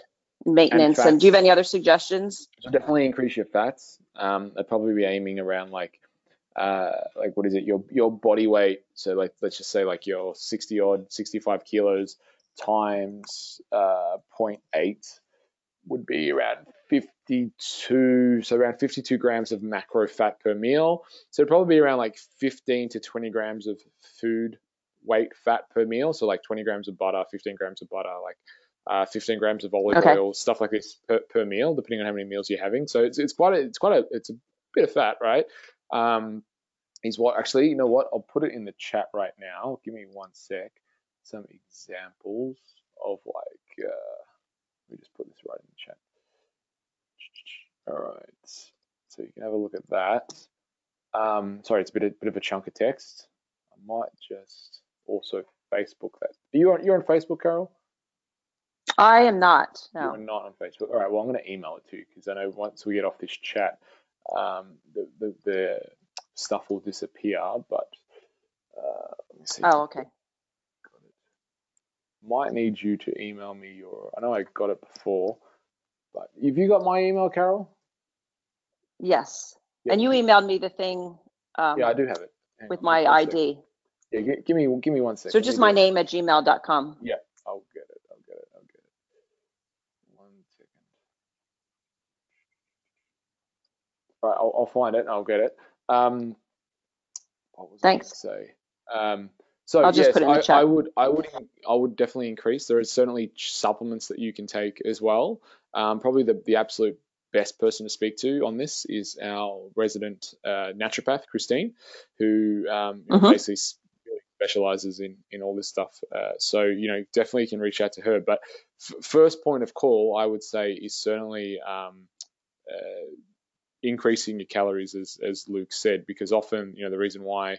Uh, one, one of the common reasons why, well, I mean, obviously stress is a big factor, but you know, simply simply uh, under eating, um, not having enough calories is is a, is a big thing. So uh, particularly particularly fat. So I would certainly look at you know, and and I'm going to say like it is is somewhat normal, and it's good. Like it's only been like once, and it's, it's it could just be a bit late. Increase your food, put your body fat on, and that's the other thing as well. Like if you don't have enough body fat, that can also affect um, your cycle as well. It's kind of like you know this inverse kind of paranoia that people have towards cholesterol. But you know the, the truth is, if you didn't have any cholesterol, then you'd be very very unhealthy with a lot of uh, chronic issues. So you certainly don't want your cholesterol levels at, at nil, and you certainly don't want to be not consuming fat because if you're doing that, then you're going to have health issues as well. It's like this joke in medicine where it's like, um, oh, the cholesterol is low, but they died.